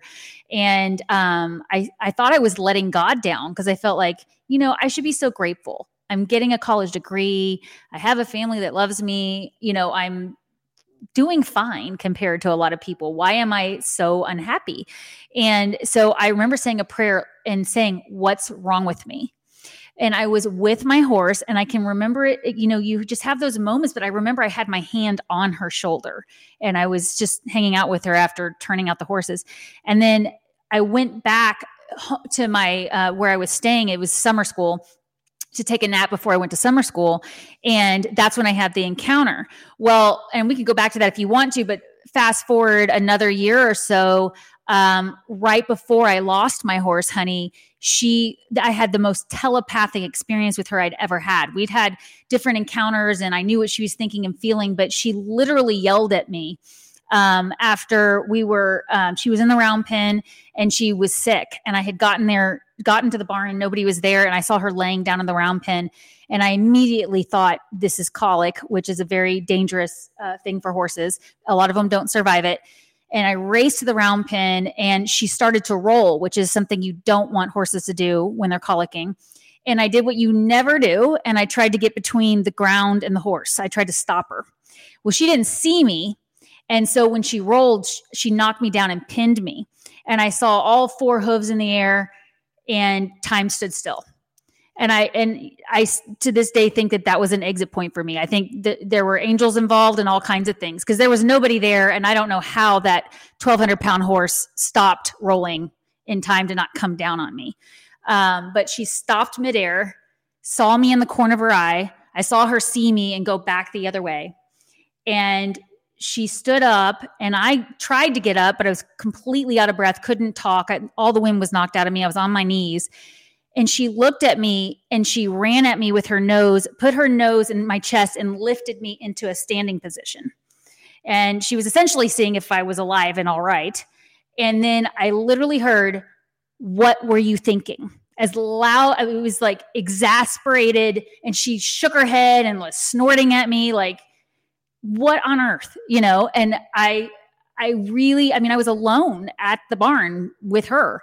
And I, I was just you know, I felt like I had no idea what that was. It didn't it didn't feel like a ghost or anything. It didn't feel like a guide. It didn't I mean, I didn't know what it was at that point. I hadn't really started studying the way we interact with other spiritual beings and things like that. And so it just the only thing I could say was it was her because even the look on her face was what were you thinking? Um, and so that was definitely the beginning of me wanting to know more about animal communication. I had already been kind of studying like the Monty Roberts uh, that that around that time in the uh, let's see, this was like '97. Um, the Horse Whisperer movie had come out, and Monty Roberts was kind of dubbed the horse, the real Horse Whisperer, and he was te- going around the country uh, teaching these training programs a lot like the one you said about round pen training, herd training, you know, getting the horse to join up. And so I had already been doing that and even working on that with my horse. Um, we were practicing on our own, even though I we already had a bond. I just thought it was fascinating the way you could use signals and and get and she would understand me. Um, so at that point, I thought there's more. There's even more to this than what we're we're talking about right now in the movies and everything. So that you know, and that was a shift for me when I lost her. Um, I told my parents I'm not going to do this. I am not going to be a CPA. Um, I ended up graduating that summer with my accounting degree in business, business administration, but I was I said no way am I going to do. Um, it, it was two things that happened. She I lost her and then back to the dreaming thing in June of 2001.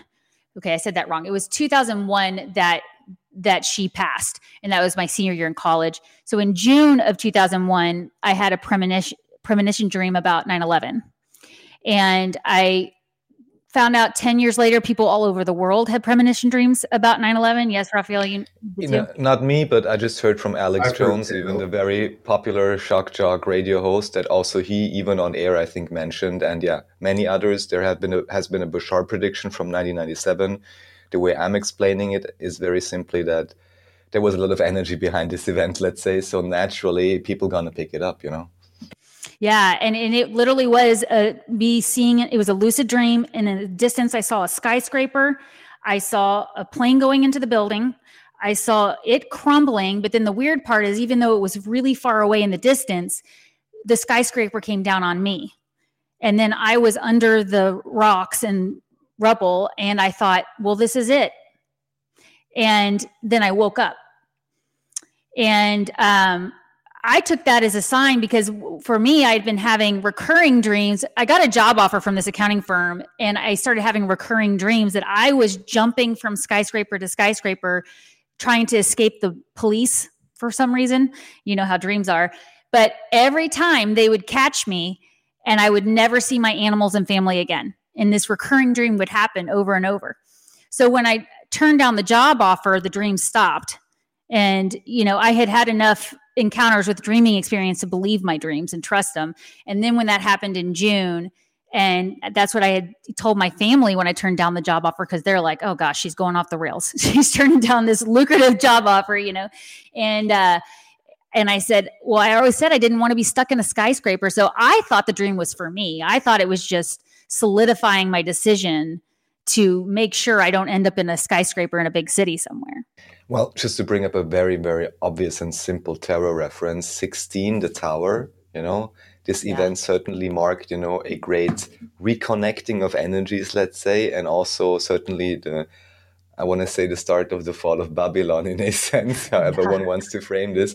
But yeah, on another way, one could also just say, you know, why go into a profession that's not only for you, but it's also maybe in many different ways fading out. You know, I mean, now we have blockchain, we have Bitcoin, we have many other things. Technically, you wouldn't even really need so many accountants anymore if we wouldn't have this crazy bureaucracy and so on. That so, is yeah. so incredibly true. I think about that all the time, and and, and it's um, it, even knowing what I know about the profession and knowing having CPAs I respect a lot, I think, gosh, so much is automated now. I mean, it, it's just it could this doesn't need to be this way um, you know, it's social. The other day uh, of the FBI, I guess in like 19, like J. Edgar Hoover era, 40s or 50s, and it's like here's their fingerprint of the entire nation.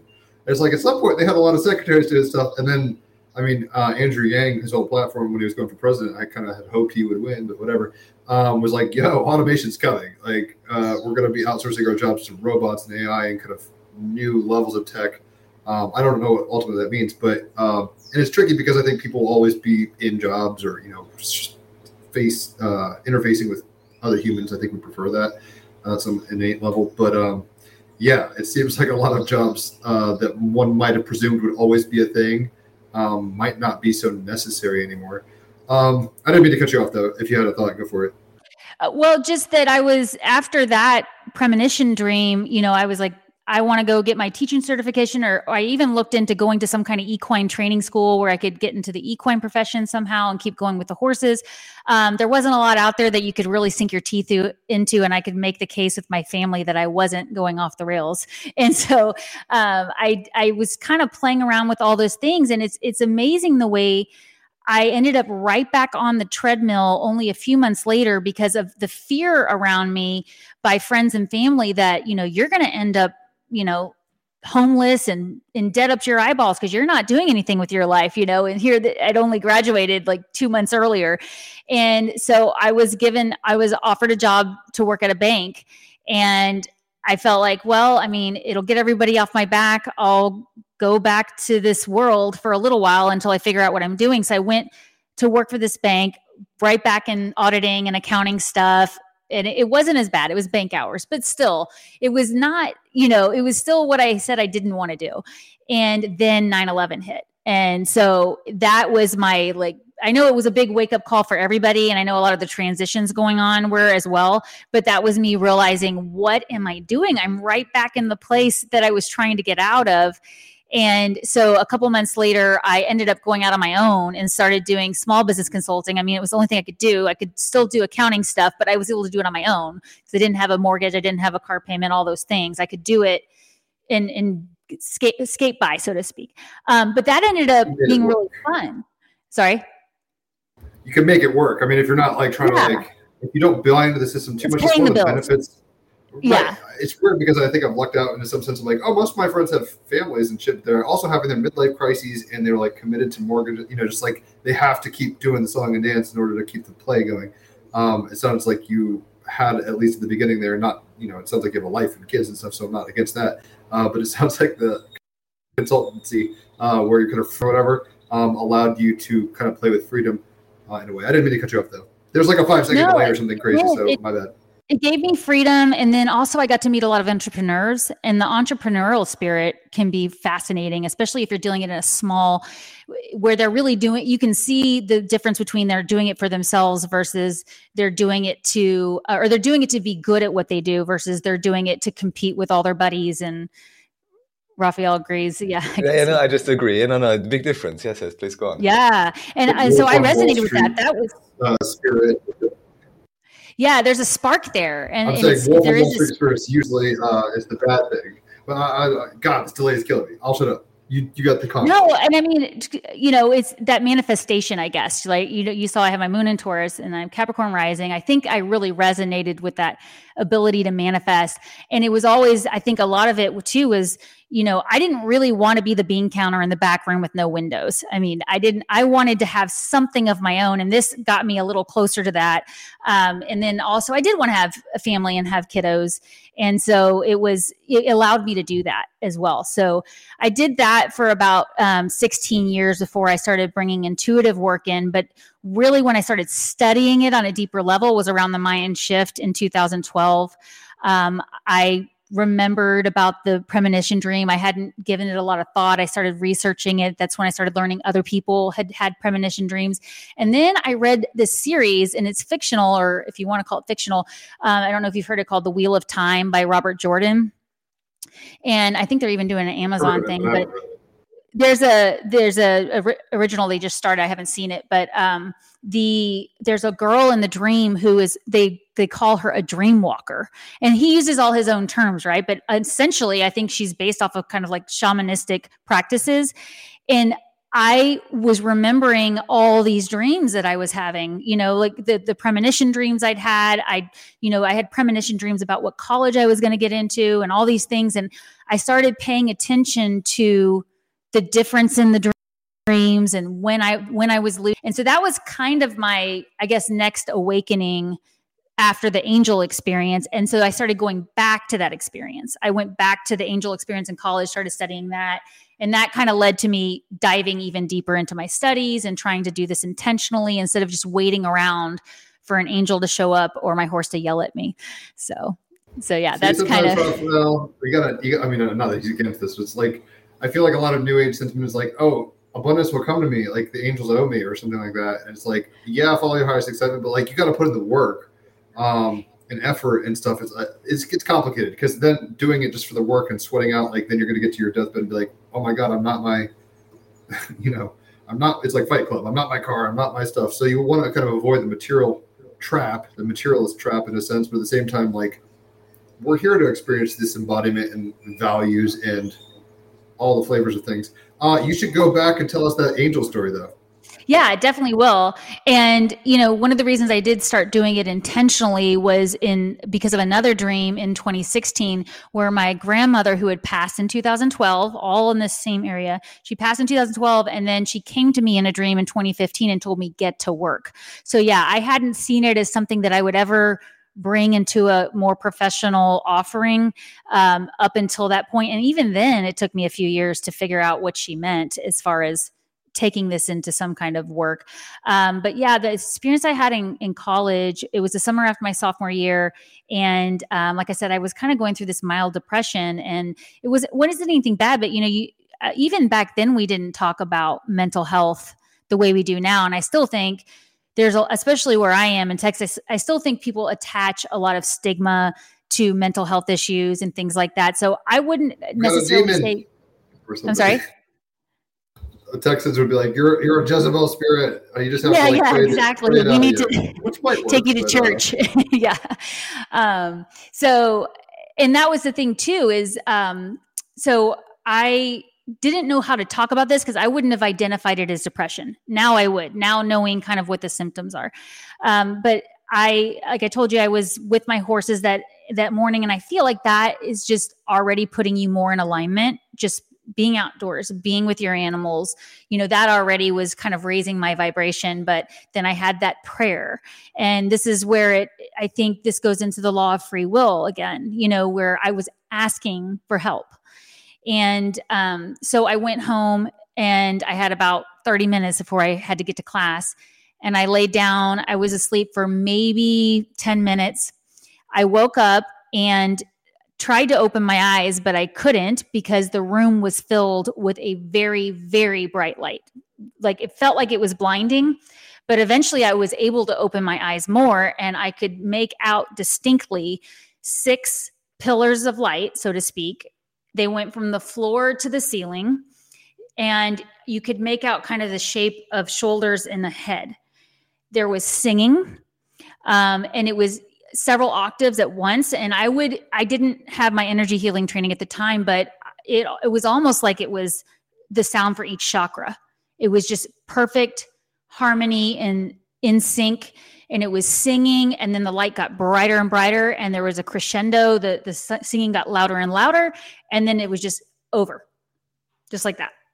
And the room i mean the silence was deafening because it had gotten so loud in there. And then the sun the window shades were open the sun was coming in but it seemed like a gray day because it had been so bright in there. And i i felt amazing. I just felt safe and loved and kind of and just in awe i wasn't scared at all i wasn't i, I think i was maybe a little startled by what what it was um but it was just this it was just like being immersed in this divine love, light, singing. And it felt really, really good, but I had no idea what it was. And so I got up and got dressed to class, just kind of thinking, what was that? What was that? And that's all all I was thinking as I went to class. And then I remember sitting in class going, you know, I have no idea what happened in class that day. I just kept asking, what was that? And eventually I thought to myself, I don't know what it was, but I know it was real. And as soon as I accepted that, I heard everything's okay. God is not in dis- disappointed in you and you're going to be fine. And that's when the the message came through because I had to accept it. And so there was that that thing that I learned through doing it intentionally that you have to ask for the help, then you kind of have to let go and you have to remain open and aware to what's coming through. And I was very fortunate that my grandmother was also a spiritual mentor to me, the one that told me to get to work years later. And so, of course, being in the Bible Belt and going to a pretty conservative school, um, if I tried to tell any of my friends about this, they would have asked me, "What What are you taking? What are you on?" and it would have been, or like you said, they would have taken me to church. So um, I told my parents about it, and my mom said, "Well, you, don't, don't you remember Grandma had a similar experience?" And I said, "No, I, I well, I guess I kind of remember. I don't know." She said, "You need to go talk to her about it." So I called her up and she said, Oh, yeah, I remember I told you it happened when you were in high school. And she said, I woke up in the middle of the night to a loud thumping noise. She heard just a, like somebody had dropped something on the floor. And when she opened her eyes at the end of her bed was another light, it was a light being. She said she could make out the head, but it was only like three feet tall. Um, and it was just one. And she said it was quiet, that she didn't hear anything other than the thump that woke her up. And she said, um, I said, Well, did it scare you? Were you afraid it was a ghost or anything? She said, No, it felt amazing. She said, I have never felt so loved as I did in that moment. And so I started doing a lot of research, and this is really kind of pre internet. I mean, you had dial up, but my grandmother definitely wasn't on the internet.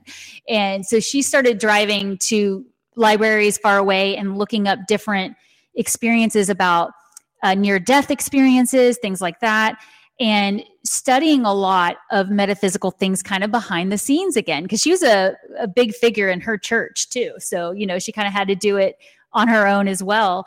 And so we started talking about a lot. I said well what do you think it was? And she said i think it was either she said i had to deal with my mother that when she passed that she would find a way no matter what to come back and tell me she was okay. And she promised me she would come find me she goes, I think that was her. It was either her or it was a messenger. It was somehow an angel message. So she's like, but after that experience, I knew that I could trust in in life after you know death here on this planet and and all the uh, spiritual things I felt. So she became my mentor from that point forward. She was the one that I could talk to about this stuff, and so to have her come back to me so many years later and tell me to get to work. She was somehow always meant to trigger me. And I said to her, when she told me she did that with her mother, I said, Well, are you going to do that for me? And she said, You betcha. And when she came back to me, she came as herself. So maybe she was just taking it up a notch. So I didn't have to sit there and wonder who was who was showing up. But um, that experience really, really shifted me. I actually, for many years, thought of it as kind of just an energetic raising of my vibration because it was after that that all those things happened at school with bonfire falling and the other deaths. It was after that 9 11 happened. I lost my horse. So there were so many challenges I went through shortly afterwards that it's almost like I was being given a boost, it seemed like. Um, but in, in other ways, it was working as something that was going to happen for me later to open up my mind to other beings and other ways of working with spiritual beings. So, yeah.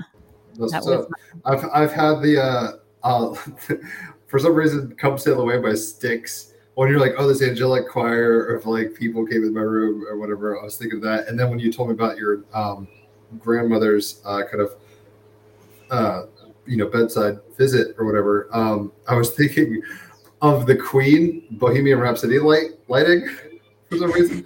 And there's like I see the silhouette of a man. It's like, oh my god? Um, but I'm curious, um, what uh, what were you? Okay, let's put it this way. It opened you up to these ideas. Um, mm-hmm. you, you're saying that, um, and I was looking at your North Node is conjunct Saturn in Virgo. I'm not going to say that means it's your grandma or something, but it's like you know, kind of old maid kind of energy. Maybe maybe this was how she kind of passed the torch or something. Um, given that she was a Christian and kind of hardcore in the community, how did you get tutored by her? And like, how are you guys kind of doing like the Anne Frank mysticism or whatever, of like hiding about it and kind of yeah, no, we really weren't. You guys were drawn to like yeah, it was really more just okay, long discussions about it and her telling me stories that she had read about people having similar experiences, especially with near death experiences. Um, another thing, she was always enc- encouraging me with the animal communication. She was a big supporter of me, you know, being with my horses. And um, her favorite saying um, she would she would say, "Well, Devin, you have a way with animals," and I would think I think, "Well, doesn't everybody? I mean, everybody should has a way with animals, right?" And she said, "Actually, you'd be surprised I didn't. I mean, as a kid, you know, you you're naive and you think everybody loves animals, and then you get get out in the real world and see the way some people treat them." Um, but she she would say, "Oh, you know." Animals are, are their own form of connecting with God. And she said, What is dog spelled backwards? And that was the thing she would say over and over again to kind of, even from a young age, teach that you know we can have this spiritual bond this spiritual connection with animals and that it's another form of connecting with god to be with our animals. And so then um, we just kind of talking about those experiences and me reflecting on it and kind of having somebody believe you you know is is big when you go through something like that and you don't feel like you can talk to anybody about it. And to your point we didn't have any new age stores or you know nobody talked about metaphysical things in my community or any at least my circle. Um, and so it was more just talking about our own experiences and and saying you know you know i know what i experienced. And i think that's kind of why i got into it in the way I did with the automatic writing and the teaching is I was kind of afraid of some of the new age metaphysical stuff because of the way I was conditioned growing up where I was. I was a little fearful of it. Um, and so I wanted to do it on my own. Um, you know, at that point, I never had paid for any kind of reading. Um, I didn't own any kind of decks. I just, I was afraid of it. I mean, I was conditioned to be but I knew what I experienced. I knew that this was kind of another way to it. So I started um, doing it intentionally on my own, like journaling about it and asking for help and asking for signs from my angels. And that kind of helped me develop my own confidence into the point that I needed to to find out what these other modalities were that I was seemingly so afraid of. And it just, you know, like anything, once you start opening the door to that, I mean, it's like drinking from a fire hose, you know, so much comes at you. And so I had to do it slowly and kind of in my own. I felt like I was just in the closet learning about different modalities for a long time, for several years, especially studying dream interpretation, automatic writing. That was really my first real thing I dove into was automatic writing. And then having that evidence there seeing that you know i asked for this and then i asked for guidance on it. And then two weeks later it happened exactly that way. And then having it written down and seeing that you know i didn't make this stuff up.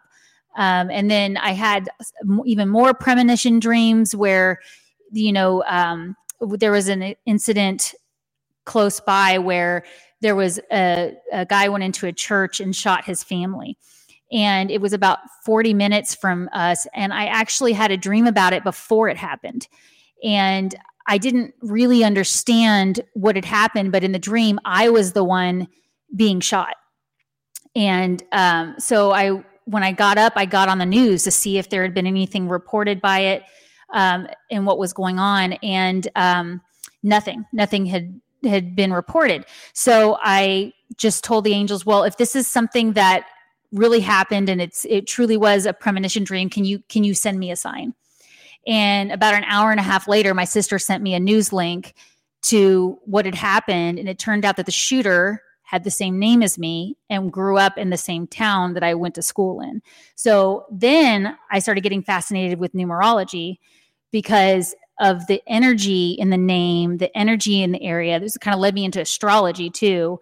Um, but I, I wanted to understand why why was I picking up on this incident? You know, he was the perpetrator, but in the dream, I was the victim.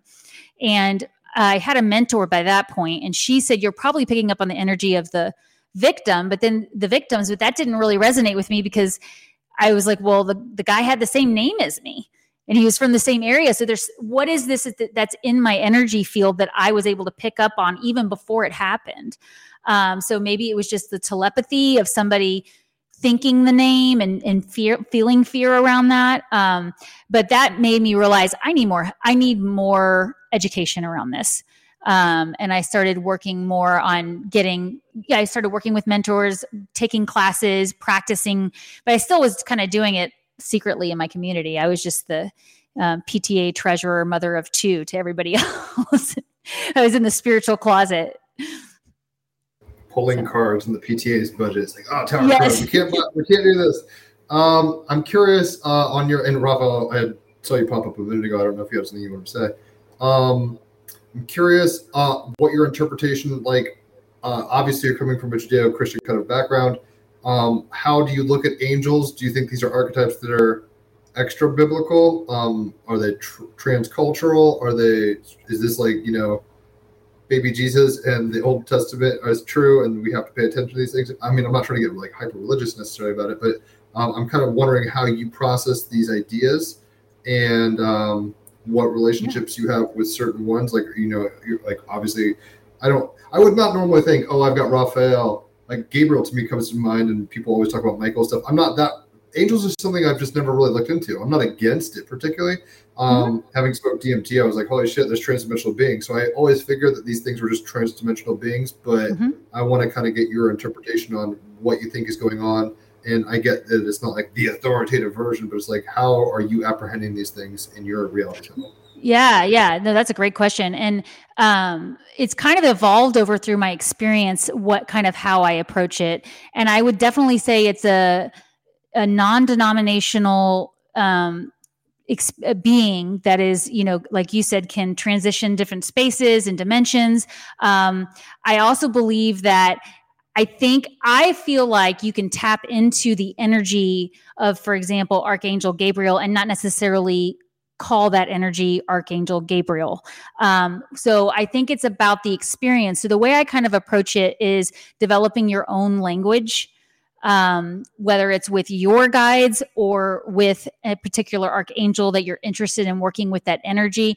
And I think as a collective, we've picked up on energies around certain angels and names, especially because of the Bible. For example, Archangel Gabriel is a messenger. That's why she works well with artists and teachers and anyone who's offering messages, because collectively we were taught she was the messenger angel, um, or he in the Bible, right? But um, but I didn't really approach it from that standpoint. Um, I think there's something to the collective energy feeling like, okay, Archangel Michael brings protection and is strong and can cut energetic cords really well. And then we're collectively putting that energy into that as well and calling on that energy together. So, in a way, it's almost like, what's your preference would you, you know i have a really good friend that she doesn't call them angels at all she calls them you know light beings or a different version of my higher self and that works for her. Um, for me, I'm really comfortable in the energy of working with angels. And I actually, because of, I guess, my accountant brain, my Capricorn rising, I like the organization of knowing if I'm calling on protective energy or um, something to that effect, I can call on Archangel Michael. For example, I work with Archangel Metatron, and I feel like he can really, you know, that energy can really shift time and um, manipulate different energies and is fast moving. Um, so I started doing it by just working with one at a time and getting to know the energy and trying to see if any colors came up for me, any particular feelings. Did I always feel something on my left shoulder or did I always feel something in my right calf? And I kind of started just keeping track of it in my journal about when I would do this. And of course, having that intention of behind it um, was helpful. And, you know, I think as far as the biblical side, I think that did bring me comfort initially when I was diving into it. And I remember reading Billy Graham's book, Angels, and he goes through every single Bible verse that references angels.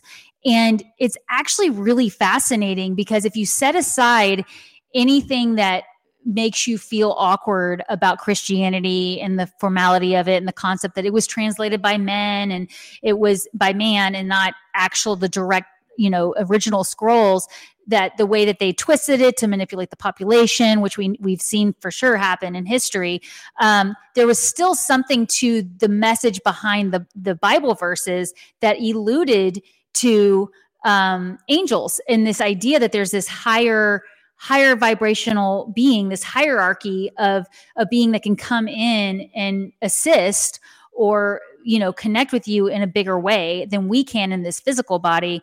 And i just think it's almost like the truth behind the text was what i was able to resonate with and feel in the energy with the angels if that makes sense. It does. Raphael given that you have a, an angelic name yourself uh, i'm kind of curious what your two cents on it are given what she's just said I would say, on a very basic sense, I just agree with your approach. You know, many people like to be very dogmatic about it, or then say, you know, these are the angels, these are the demons, and all of that. Um, I think it's what I really enjoyed and was fascinating is to listen to your stories because a subjective felt experience, you know, this is the the only real source of information we can validate for ourselves. And within the entire story, what I just like to say, I think where it all really starts and ends in a sense is the first story you mentioned where you said that you said i don't know what it is but i know it's it's valid for me or it's true for me or it is real for me and then you got all the answers i have had similar stories or similar one particular instance and this is what changes everything because otherwise you're always dependent on the priest psychologist, shrink, doctor, whatever. And it's not about not receiving guidance or help or support, but especially if you're maybe in a culture which is, you know, not really jiving with that, this is the most fundamental decision, you know, to basically really um, take your own experiences for valid, you know, and still, of course, they may be skewed. There may be all kinds of layers in front of them that you have to uncover and so on but this basic understanding i think that that's that's the core of it you know and aside from that I, I generally agree with your assessment in terms of angels to me they're just you know higher archetypal energies like one of the many systems and then we can categorize them but even here we cannot be entirely sure what is behind them and who or what masquerades as angels and this doesn't even have need to be nefarious you know because again mm-hmm. oftentimes we project basically our own very very human fears onto all of these supposed higher beings. And in your case, I could even say, I mean, best validation, you even met them, you know? I also once just briefly um, met a guy at this alien conference, and he had been at a very famous UFO and alien landing event when he was a child. And the way that he explained it seemed perfectly in line with all the other stories of these kind of encounters, like time dilation, some children crying, some just looking. Of course, the uh, the parents or the teachers being secluded and farther away. You know, it, it was really like, mm-hmm. and and what all and always thinking because then it's like, yeah, what is true, what is not. But there's so many stories, and I always like to repeat that if we piece all of those together, I'm very sure we can get a pretty clear and neutral picture that ultimately can greatly benefit us as a culture, let's say, or a civilization, if we have a more, I almost want to say, mature approach to these subjects. Yeah so thank you for all those stories. Yeah thank you. And and you know what really got me started with talking about it with others was that I, I remember talking to my sister about it and you know that fear of what are people going to say about me? There was a, a, funny story where a bunch of people were at a, a gr- women that i knew through the school were at a super bowl party and somebody said well um, you know devin just finished her animal communication training and she does angel readings. And this other girl said what Devin does that she i thought you had to do drugs and dress like a hippie to do that kind of stuff. And this was this is the people i was immersed with, with right? So i started talking to my sister about it a little bit and i said well you know what? You can't prove angels don't exist. I mean if you i'm going to start taking that approach. Prove to me they don't exist because i had this experience and to your point piecing it all together going within getting this kind of I, this is what I love so much about what you guys are doing is I've listened to a lot of your guests as well describe things that I've had, experiences I've had, or something similar. And it's so nice where it's like we're developing this kind of overall concept, but still allowing it to be our own perception and what our own experience was. And it's that going within, like you said, not relying on an outer person to tell me, oh, what you saw was this versus you know so that's kind of been my uh, that's really what got me going was you can't prove i didn't see the angels. You can't prove angels don't exist. So i'm going to go from there. And i feel i feel safe in that energy. You know if you feel safer in the energy of talking about aliens then more power to you which i actually love doing that too. But I think when you're getting started, I work with a lot of beginners that are just starting to get into this. And so I relate to them because the first time I bought an angel deck, it sat inside the Barnes and Noble bag in my closet for two months before I actually took it out. And I did wait till there was no one on the aisle before I went and picked it up. I mean, that's how much I was concerned about my appearances. So yeah, it's funny to laugh about that considering it happens. Yeah no, it's yeah, it's good. Uh, I mean, trust me, the first, it's always the whole process is a trip, um, and it's it's all good. Um, but even what you just said is funny. I'm curious what the is the angel deck for the lady who has since become a born again Christian forgetting her name now. oh, Um, Doreen Virtue. There was some lady Right? who was like, yeah. Yeah. Uh, I don't know if that's the deck. Yeah, Doreen Virtue. I, I think, um, I mean, that was kind of a big deal a few years ago when she's like, oh my gosh, I denounced all this new age stuff. It's weird because I asked Raphael, I mean, the whole time I've been like, yo, I've, I've experienced some weird things. Um, Christian, like whenever I do is like like super psychedelics and stuff, it's very Christian themed. And I've had some psychics be like, oh, you were in a scene. Just enough happens where I'm like, I don't think I'm just doing this because my culture wants me to. I think I've seen the truth and the validity of this, but I'm not here to like proselytize particularly. I'm just like, oh, I think this shit's guys. It's not just like stories. Like there's probably like real nuggets of like energy upgrades here um, at the very least. Um, but oh shit, Doreen Virtue was uh, super new agey, and then I guess she had this situation. Astrologers were saying she was having like you know a Uranus conjunct North Node, or you know whatever. They were kind of justifying her kind of flipping the boat. Um, but she, I guess, has become a New Age Christian. It, it's uh, or not a New Age Christian, a born again Christian. It's like I said, it's funny because on the one hand, um, it gets really tricky for me because I'm like, how much of my experiences are imprinting that I'm just dealing with, like you know, layers of this imprinting. It's like, well, I've just been so immersed in this thinking for so long that I've adopted it. Versus, like, was I resonating in this, and then therefore my reality was creating this around me, so I attracted a family that's very this. Who knows? And maybe you know, in my father's house are many mansions, kind of thing. It's like there's so many dimensions of weirdnesses going on. I don't know if we'll ever get an answer, particularly. Um, obviously, I kind of want to come to some conclusion. Kind of 2001: A Space Odyssey. At the end of my life, I want to be in the room and be like, "What's the obelisk? What is this?" or whatever. The monolith. I kind of want to understand what life is, but I don't even know. I mean, in a sense, it's like no ear can. It's it's it's in uh, ineffable.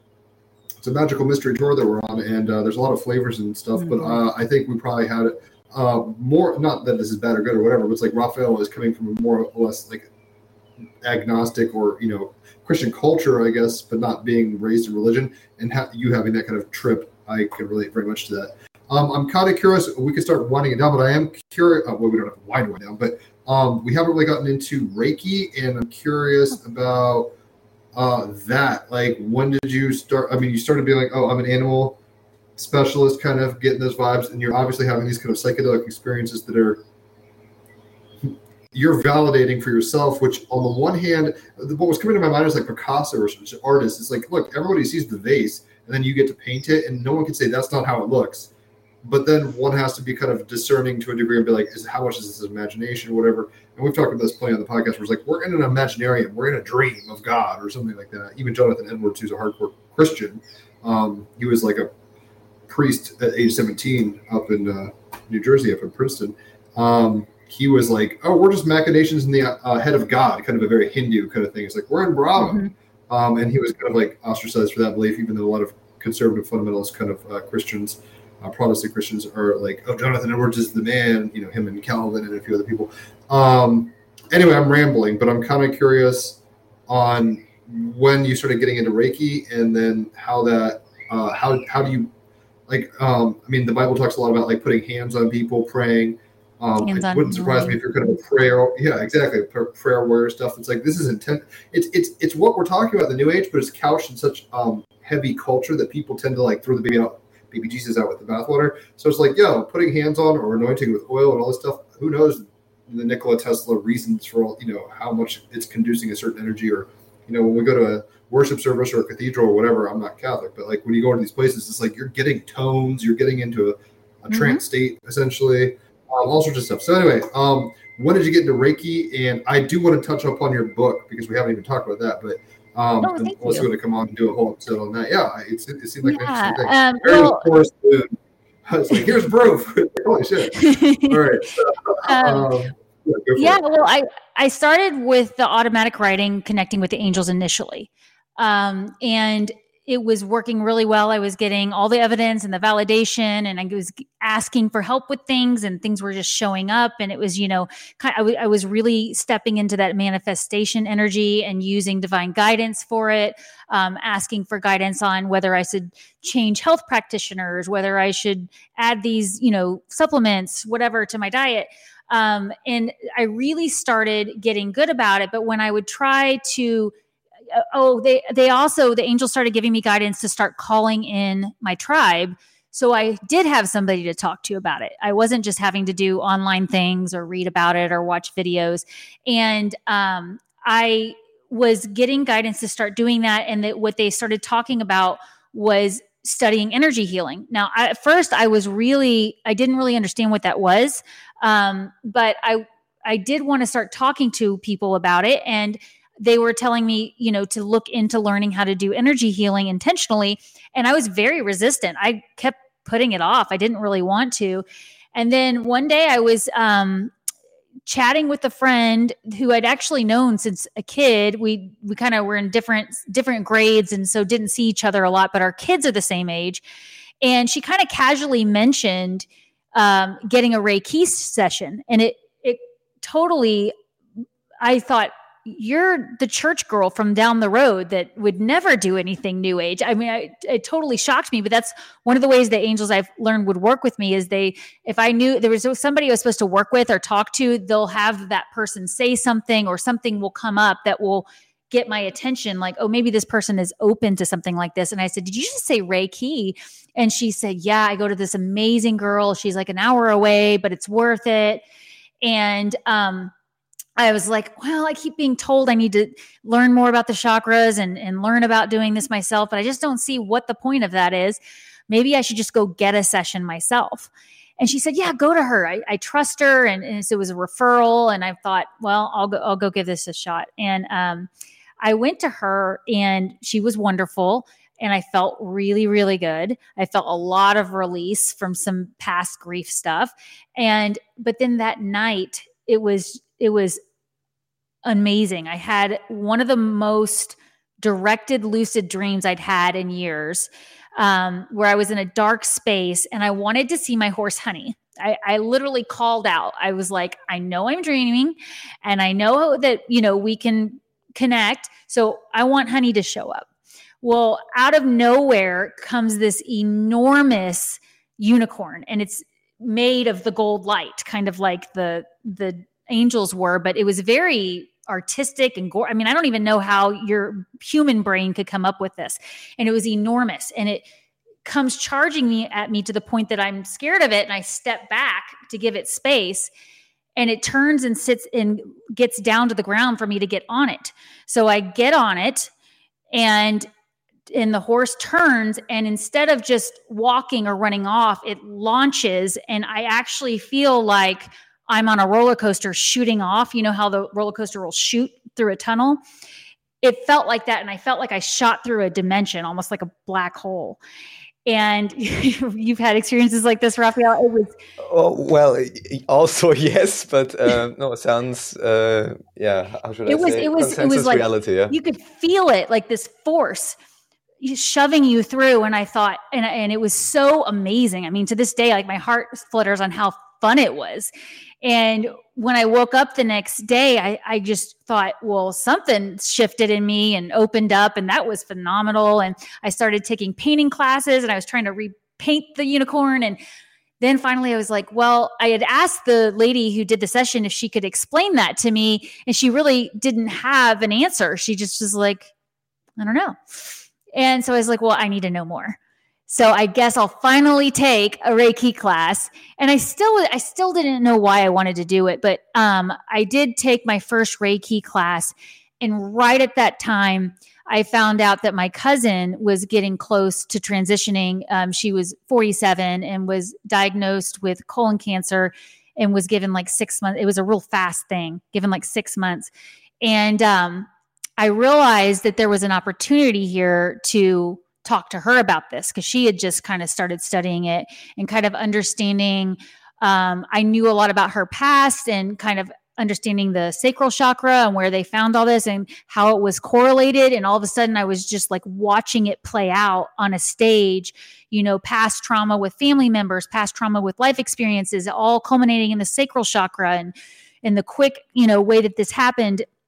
And I'm going, whoa. I mean, it was, it was literally like it was it was part of my education for me to watch this, even though it was, you know, horrifying. But I learned so much. And she was actually really open to it, even though she had decided not to take on any kind of Western medication. She wanted to transition on her own. But going through that process, um, she and I really bonded, and we hadn't known each other a lot growing up. We were kind of kept apart. So on the day she passed, she left a penny on the in the middle of my made bed, my perfectly made bed. We don't keep change in this house. We're that family. we should be better about that. But she left the penny in the middle of the bed I had just made. And um, I thought, okay, I know that was you because I had actually woken up. I awakened in the middle of the night right when she passed um, as well. So she, had, I, I, had felt a shift. So I knew that she, we were going to stay in contact. And over a year later, when I met with her daughter, um, I went through the to through the to get my master certification, started working on animals, started understanding the chakra work. All of a sudden, my mediumship stuff started kicking in big time. And I've talked to a lot of people who say after they even just get Reiki level one, their mediumship abilities really open up. And so I thought, well, maybe this the whole point of this was so that I would be able to communicate with my cousin. And sure enough, throughout the year, I was getting different things. And a year later, I met with her daughter at lunch. And that morning, I walked into my bathroom and there was a penny again in the middle of the bathroom. And I was like, where on earth did this come from? And I so I said out loud, I said, Trisha, if this is you and I'm supposed to bring this up with your daughter, I want you to, you know, I had said, you know, let me know if I'm supposed to tell her about how you and I communicate. And so um, that day at lunch, her daughter was saying, you know, my mom, everybody says my mom visits her, them. And I just get so frustrated because I, I she, she doesn't visit me. She doesn't check in with me. I never see her. I had one dream, but that didn't really count. And she's just kind of discounting it all. And I said, but do you ever see pennies? And she about fell out of her chair. She looked at me, tears pouring. She said, all the time. I see them constantly. I, I don't know where they're coming from. And same situation, and it just chills and everything. And I thought, I was like, well, then I'm going to tell you something a little out there, but I've been working with on my mediumship skills and my energy healing ever since, you know, I knew about your mom. And I think that that was her sign for you. I think she was trying to communicate, and I kind of led her through it all. And it was the relief that she felt and she was actually working in hospice so she was used to like dealing with trans- transitions and stuff but this for her was my mom's not coming to me. She's coming to her best friend. She's coming to the neighbor but she's not coming to me.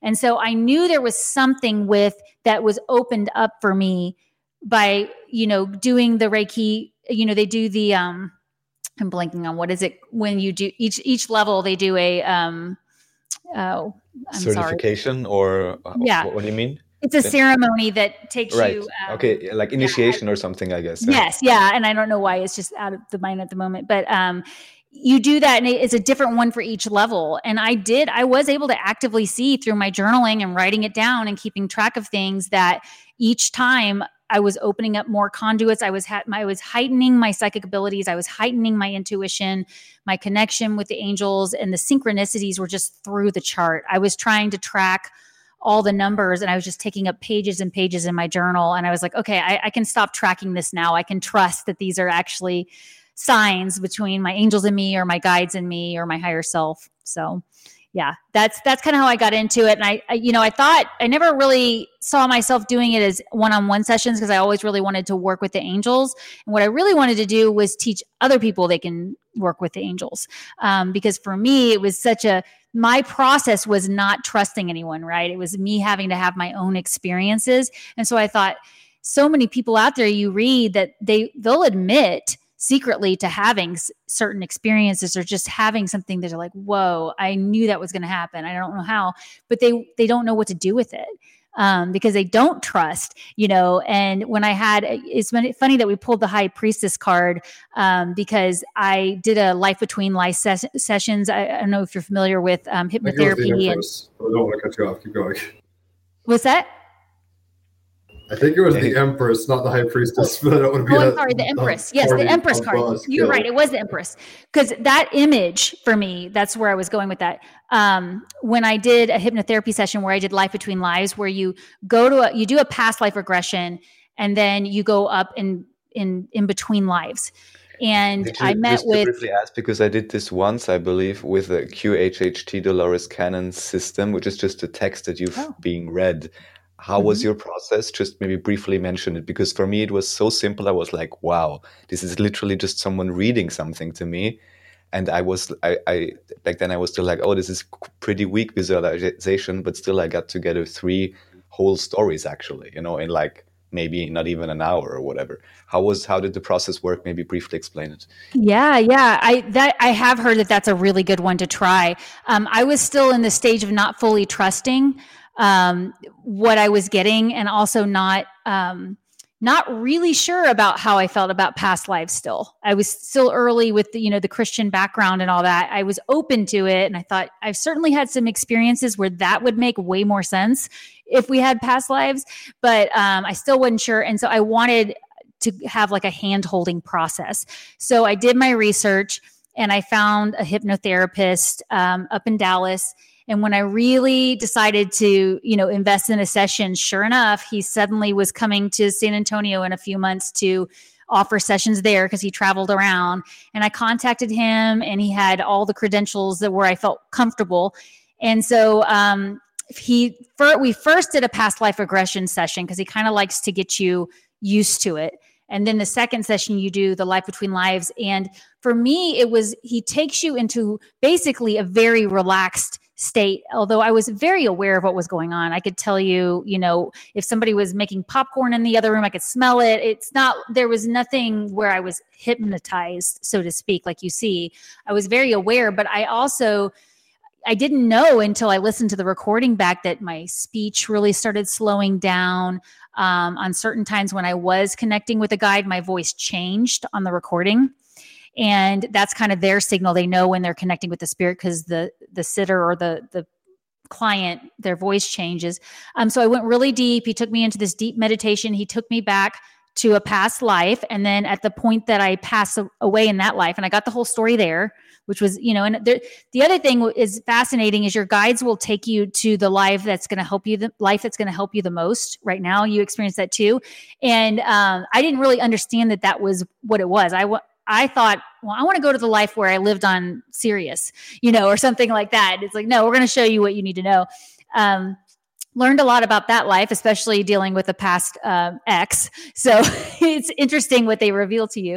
Um, and then, and then you, you kind of, as you pass away, they again take you into another meditation where you, you don't come out of it and there and you ask the guides to take you to your to life between lives and you get to meet other guides. And i sat with my high council and um it was the empress right? The the one of the people on my council the woman the one that wouldn't talk to me she just used telepathy the whole time looks exactly like the empress. And so i've always thought that was really interesting that you know but she wouldn't talk to me. Some of the other guides you know told me things but it was almost like i had to go through these stages before i was going to access this energy. And that was part of doing the reiki sessions um, learning to understand mediumship. I've learned that it's how valuable it is to use energetic shielding energetic cord cutting if you're familiar with that super valuable especially if you do this work. Um, but even if you just p- put up social media and you get a lot of follows and likes cutting cords with that is important. So, um, full circle, that's how I got into that. But I always really wanted to teach others to do this. Um, and so I started teaching journaling workshops and I developed a method of journaling to help you track your intuition because I think people think of journaling and they think of, well, what I actually had a client at a workshop tell me, I thought journaling was vomiting all over the page and then never looking at it again. And I said, well, for some people it is, and that can certainly serve its purpose but I teach an organized method for tracking it. So it's easy to go back and track your experiences because we do kind of start to forget and start to question if we had that experience. And so that's why I say create your own book of evidence. You know, you can't prove it didn't happen, but I can write it down and I can prove to myself I did have that experience. I did ask that angel for help. I did ask to manifest this and then this happened um, and then understanding the way it works and then also understanding our blocks. I think that's why the reiki came in because it also helped me realize that a lot of people who are very very psychic just naturally they've built up all these blocks and they have different blocks in their energy field out of fear or out of past experiences. So reiki can be so helpful in undoing you know clearing that and helping them heal that. So it's just kind of interwoven in everything i would say So is that where the that's where the book came out of? Trying to help. Yes, yeah. So I um I after teaching workshops uh, for several years, journaling workshops, I teach templates for setting it up to make it easy and kind of how I use this method. I call it whole life journaling because um, it's kind of incorporating your whole life. I've had so many times where I write down all my to do list and I think, I have no idea how I'm going to get this done today with everything I have going on. And I'll ask the angels for help and then somebody will call me and offer to pick up my kids from school so I can save an hour there. Or somebody else will call and say, Did you hear about this new software? And it'll help you. And all of a sudden, at the end of the day, all the things are checked. And, um, or what I would find and, and is healthy too is if it doesn't get checked off for a long time, maybe the angels are letting you know this isn't your highest interest to do this project or to go on this lunch meeting or whatever it is. So it's another way to see the way we're being guided in our daily life but my people would say to me, well, this is fun and all, but could you just do it for me? Could you just create a journal that has the templates and everything? So I call it Book of Evidence, but it's actually a journal. And in the first part is a chapter on how to use it. And I'm in the process of working on an e course to actually show it because I used to teach these in person, obviously pre pandemic and everything everything went online, but it, it became really fun because I got to meet people from all over. And um, so that's the main purpose behind this was to give you, you know, something that you can get started with if you're just getting started learning your language with your angels or learning how to track your intuition. It's a template and it's a step by step process. So yeah, we just released it in March, just getting going with all that. So I appreciate you asking me about that. Oh yeah, no, it, looked interesting. Um, with your Mars in Gemini and Saturn conjunct North Node in um, Virgo, I mean, you're a scribe. Like the fact that you kind of came to this with like automatic writing and all this kind of stuff, um, making templates. This there's this isn't happenstance. It's like exactly. I mean, you don't need me to tell you this. Was like, oh, it's writing your chart. Good job. Um, just keep on helping people know how to be their own like news reporter. I guess that's the thing. Sometimes people, especially, I mean, I'll have like flashes of insight and be like, oh, it's a great idea for a song. And I don't write it down. It's like gone, you know? Yes. So, even um, metaphysically speaking, yeah, you know, in, in certain ways, one could say one never has any sway over whether it is really possible or viable to convince anybody else. But ultimately, all that matters within the idea that belief systems do create your own reality is whether you believe it yourself, you know, whether you can prove it to yourself. So I think this approach, you know, is just about perfect because once one understands metaphysical principle, it doesn't matter anymore if your friends, former maybe, or family or whoever you had issues with is approving of what you're doing. Because if you believe it yourself and you understand enough of the basics, then, you know, you just enter the flow of synchronicity and you can even exactly. keep track of it. So, well, and I forgot to mention with uh, to ask answer your question about the life between lies one of the guidance i was given by my high council was i came here one of my purposes that thing that i didn't know how to answer at age 13 was to create a bridge because we have gotten very new age in some ways and very and a lot of people have really clung to old traditions. And and a lot of us beings coming here now incarnating now and the work that you guys are doing it's all about kind of bringing it back to a place where what you just said, Raphael, we can really believe it because it was our experience. And um, so I felt like, like to your point, Jim, the scribe energy definitely resonates what you just said because it's definitely about writing it down. And then I feel like that's creating new neural pathways for more experiences as well. It's that physical, you know, writing it down. I've had a lot of people say, "Well, can't I just track it on my phone?" Well, sure, you can, but ooh, I love that. Also scribe energy, Ganesh. Mm-hmm. He puts your runner's block in, he takes your runner's block out, I guess. Do the hokey pokey with the creative flow. Um, well, Devin, it's been a real pleasure getting you on. I'll have to check out that book. Um, we're going to get you back on here at some point. You're a real Texas star. Good so job. much fun. Yeah, so man. much fun. Time Such flies, a pleasure right? chatting with both of you. Thank you so uh, much. Well, thanks for being open to the experience. And if Absolutely. there's any, um, we will put your website. I just think I saw it um, if there's any like kind of last minute, you know, song and dance you want to give a shtick to where people could find you or how you want to be contacted, what projects you're up to. Um, now is the time to kind of say that. Uh, like you just said, the book's kind of getting into e com or e courses or whatever. That'd be dope. But I check that out. Um, Well- so yeah, plug yourself, and then any like last sentiment. It's not like an epitaph or anything, but you know, like last. Okay, sure. Yeah. Well, thank you. Yes, you can reach me through my website, devindoer.com. Um, but, and I'm also on YouTube and um, Instagram, TikTok, Facebook.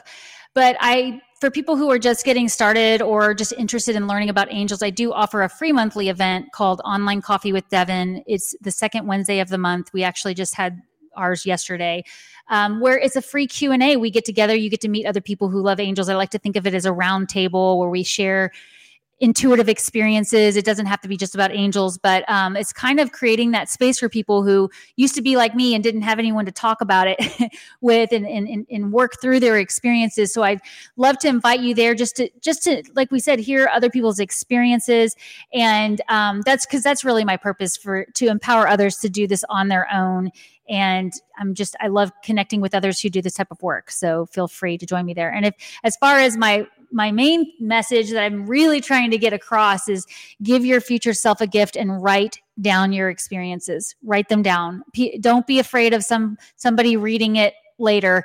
You know I, I also talk about you don't have to write it down in a way that would embarrass you down the road. If you, you but but you could summarize it and you could put some things in there where it's it's really creating that neural pathway to continue to have those experiences. And then when you start to lose confidence in your abilities you can go back and reread it and see how far you've come. That's the And, big thing uh, is seeing how much you've grown.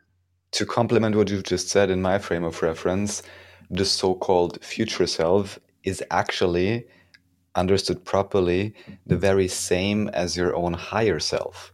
So, in this way, you would actually make a gift to your own higher etheric aspect, even within the now, simply by opening up exactly this pathway and actually noticing all the amazing synchronicities that you are, in conjunction with your own higher self, manifesting in each and every now. So, it is true in both senses in this way. So, thank you very That much. I'll just say one I thing really that. quick. Um, it's funny because uh, he was a Christian, um, I think a mathematician or a philosopher, but his name is Blaise Pascal. Have you ever heard of Pascal's wager? He's like, oh, look, you know, if there's a God and you put your money on that, and there is a God, cha-ching. If there's no God, whatever. If there's no, you know, if you don't think there's a God, there's no God, whatever. And if there's a God and you don't believe in it, you know, basically the most reasonable choice would be to be a theist, I guess. It's called Pascal's wager. Um, anyway, Blaise Pascal, he had written on side of his jacket. I don't remember it exactly, but it's like you know that night that my soul was burning. Like basically what you're talking about. He he and no one saw it until after he was dead. They were like burying him. He's like, "What's this?" And, and there's like it's on his jacket or something. I don't know I read this, but it's like we need to give ourselves reminders. I mean, that's the reason I even do t- uh, the posts I do on Facebook and stuff. It's like little sticky notes of aesthetic kind of wisdom or whatever, just for myself mostly. Where it's like, oh yeah, this is a crazy trip, and you don't know shit, and it's a fun ride, and there's paradox, and oh my god, it's, it's inspiring, and it's horrifying, and it's everything in between. Um, so yeah, just that kind of thought came to mind, where it's like, you don't have to be loud about it necessarily, but even just having like little um, words of encouragement in your wallet, or you know whatever, like you you can do these things and have little anecdotes of your journey to remind you at times when you are uh, in that you know uh, kind of like Divine Joseph in the- yeah, like if you're sometimes we're just dry. It's like, damn, I need an inspiring word, or I need, you know, I need something, and it's not. It could be a burning bush moment. It might just be something that you've told yourself before, and now you're remembering it. It's like, oh yeah, I mean that's the whole point of the Bible in a way. It's like the people of Israel, like God has done these things before, and we've written it down, and we're evidencing it to ourselves now. You know, so we can exactly it's so, true it's- it's, uh, yeah. So uh, I do appreciate you on, um, guys. She's Team Rabbit Hole as fuck, obviously. So hit her up, and I will totally check out that uh, monthly Wednesday night thing or whatever. I'll, I'll jump. oh we'd love to have you there absolutely So, you're always guys, invited both of you Team Rabbit Hole, further further in. That's what we do. So check it out and enjoy the fucking ride. Thank Wow, you very thank much you. for joining us, and thanks everyone for listening. Catch y'all next time. Enjoy Yeah. yourselves. thank you